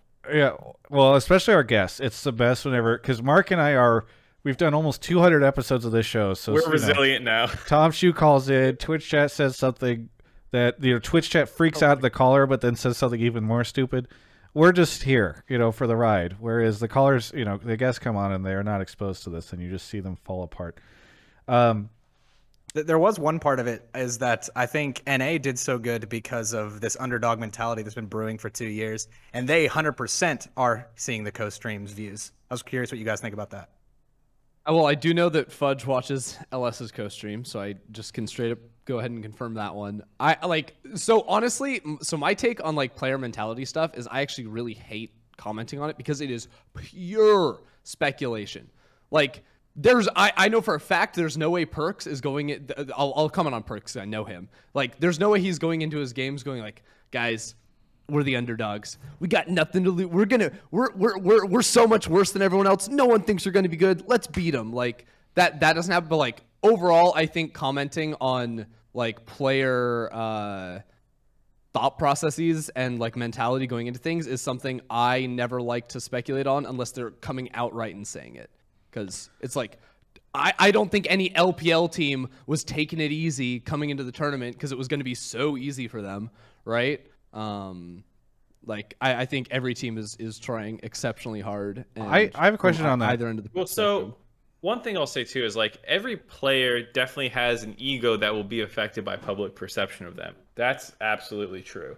You know, you, you any any pro player who's retired will tell you like, oh, I used to Google my name or like search it or like I'd see myself getting hyped up or whatever. And like on some level, I'm sure a lot of LPL teams were very confident heading into the tournament, but that's also probably based on their own perception of themselves, regardless of what the commentators were saying. So were they overconfident? Maybe, but That's the I- thing. it's maybe, right? We we don't Yeah. know for sure with any of them, which is why I really dislike these kinds of like conversations because like I would just much rather talk about how they actually played and things that I can I know and can prove and can see than Oh yeah, they I think they were overconfident because they were looking good going into the second round robin, but then they didn't because of their their confidence. also There- some players like Doinby are just like hilarious, over the top jokesters, and I don't want to say like I don't, know the word for it. You know, he he's intentionally over the top and not being humble and like tweeting at people and He's shit. You playing know, it like up. Yeah, that's just his personality. So like to say he's overconfident because we saw him say that they were gonna not drop a game the rest of group stage. Like that's just how that dude talks, you know. I I had this thought earlier too. I don't think we've ever talked about this, but I saw somebody. I'm thinking my Twitter replies who was just saying like, "Oh man, you could just tell from the player cams and uh, from TL and Mad like the mental for Mad is just way better than like TL." And like the player cam analysis is art. Like I think it's fun sometimes. Like whenever a player fucks up and you just see them like visually react in a in a way on the player cam way. But I just I hate like the player cam uh therapists or psychologists or whatever that are just like yeah. Uh yeah i oh look at the five players throughout their game versus the five players on the other side. Like that doesn't necessarily mean their mental is different. It might just be that they're in a different they've got a different uh i don't know atmosphere or something you know? Uh they're they the game is different for them or i don't know. One of them has to go to the bathroom really bad uh which was the case with uh, Larssen apparently in their in their one of their games. I did that interview with him, and he was talking about how he couldn't pause. So I, I don't know. The the, yeah, I agree with the overconfidence or player mentality stuff. It's just hard sometimes. Unless you like know the teams like because like I- like Peter Dunn is saying like Mad of Insane Mental and I'm like yeah I know Mad Lions like that's true. Yeah, Peter Um, Dunn in the chat, by the way. For yeah yeah, but it's just like it's just um yeah unless you're like closely integrated with them like how can you comment on it and like I actually get furious when I see people online like at like putting these like stories in and talking about it. I actually, I it really bothers me too when like casters and stuff will like start commenting on it, like w- when it's like, oh, it looks like the nerves are really getting to him and stuff. like I'm like, I don't like that. Talk about the game. fucking Kobe today. Curse. I love Kobe, obviously. I live with him. Uh, but today I drove. It was so tilting. Mark might remember this. Kobe in one of their game, the TL games. I think it was the TL tiebreaker. He's like, and I know he didn't cause it to happen, but it was such a tilt. He's like, you know. It's all on the line for these players right now. Like every misstep, every mistake, all it could take is just one error. And then like tactical ints, like a- as Kobe is saying this, and then right afterwards, Vedius just goes like, "Oh, you were just saying it, Kobe. Like it could totally happen. Like uh, these players could just make these mistakes, and we see it from tactical." And I'm just like, "Fucking kill me! Like why, Sam? Why did you say that? Why? Like it just, uh, I was, it was so painful." I am a little more forgiving of people speculating about the human element. I mean, you, you never know for sure, and I think speculating is is like sometimes okay, depending if you do it well. But I think to say like the LPL teams were overconfident, yada yada yada, that gets into like the Skip Bayless territory where I don't want to go. But if if I'm like watching a player not play well at Worlds, I, I think it's fine to be like, wow, this is way below his level. I wonder if nerves are affecting him or yeah, posing something. the question is cool. I think. Yeah, yeah. As you can tell, uh, this player must have just had some Taco Bell beforehand. That's one of the concerns of playing in North America. You can tell by his inability to sit still that his butthole is just burning okay. from the tacos hey, that he Scott, ate last thank you night. so much for the call. It's that time of night. Mark needs to get to sleep. Scott, anything you want to shout out before we close out the show? Uh, yeah, I just actually want to shout out uh, uh, Travis and Mark of Hotline League. Just want to thank you. I've been watching since uh, Worlds last year, uh, just about every single week. Thank you for getting me through my long car drives for work.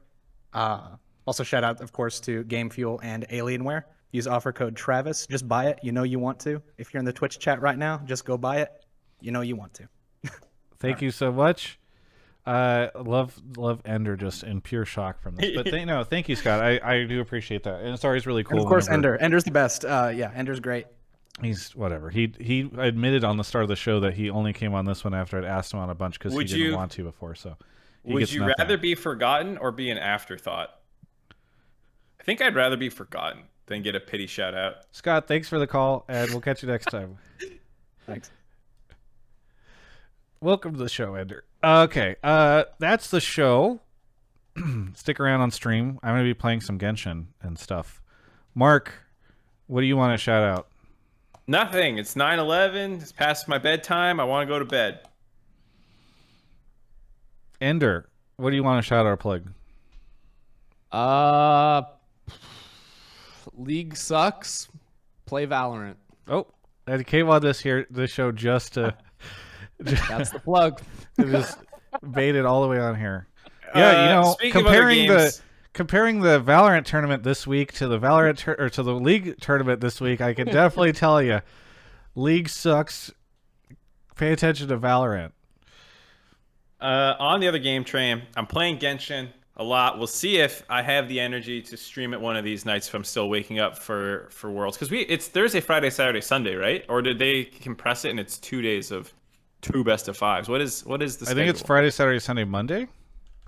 It's Friday, Saturday, Sunday, Monday. Yeah. Yeah. So I'll probably try and keep my sleep schedule jacked up, which might mean I might stream in the middle of the night Genshin. The games start one hour later though. Now they start at Yeah. five instead of four Yeah. for Pacific. Well, either way, I'd still be getting up at five, which is yeah. to me a jacked up sleep schedule. Yes. I think to most people it's a jacked up sleep schedule. That sleep schedule's jacked. All right. Uh, for me, uh, thanks so much for this. I've got interviews with uh, Mad Lions and TL coming out. Uh, two of the few teams that actually do media content, apparently. And and then after that, guess what? My world's coverage is now all press conferences because uh, Riot doesn't like to do interviews after uh, groups anymore. So stay tuned for the press conferences. You'll love the questions you're going to hear from everybody. You always do. Uh, and then, but I will be. Do you think you would have coverage. rather have won that series than lost it? Or the the ones that are great are like the losing team, and they ask like a specific player, like, "Hey, I- uh, I'm kind of curious. Like on Zoe that game, you died four times in a row. Uh, can you explain that?" Anyway, stay tuned for press conferences. They're going to be bangers like always. Uh, but I will start be starting my off-season coverage soon too, so that'll be fun. And uh, yeah, I mean, my for all intents and purposes, my world coverage is over. But we'll still be talking about it on Hotline League Rift Reaction and Run It, so you'll have that at least. Uh, but thanks everyone for listening. This has been Hotline League episode one ninety three.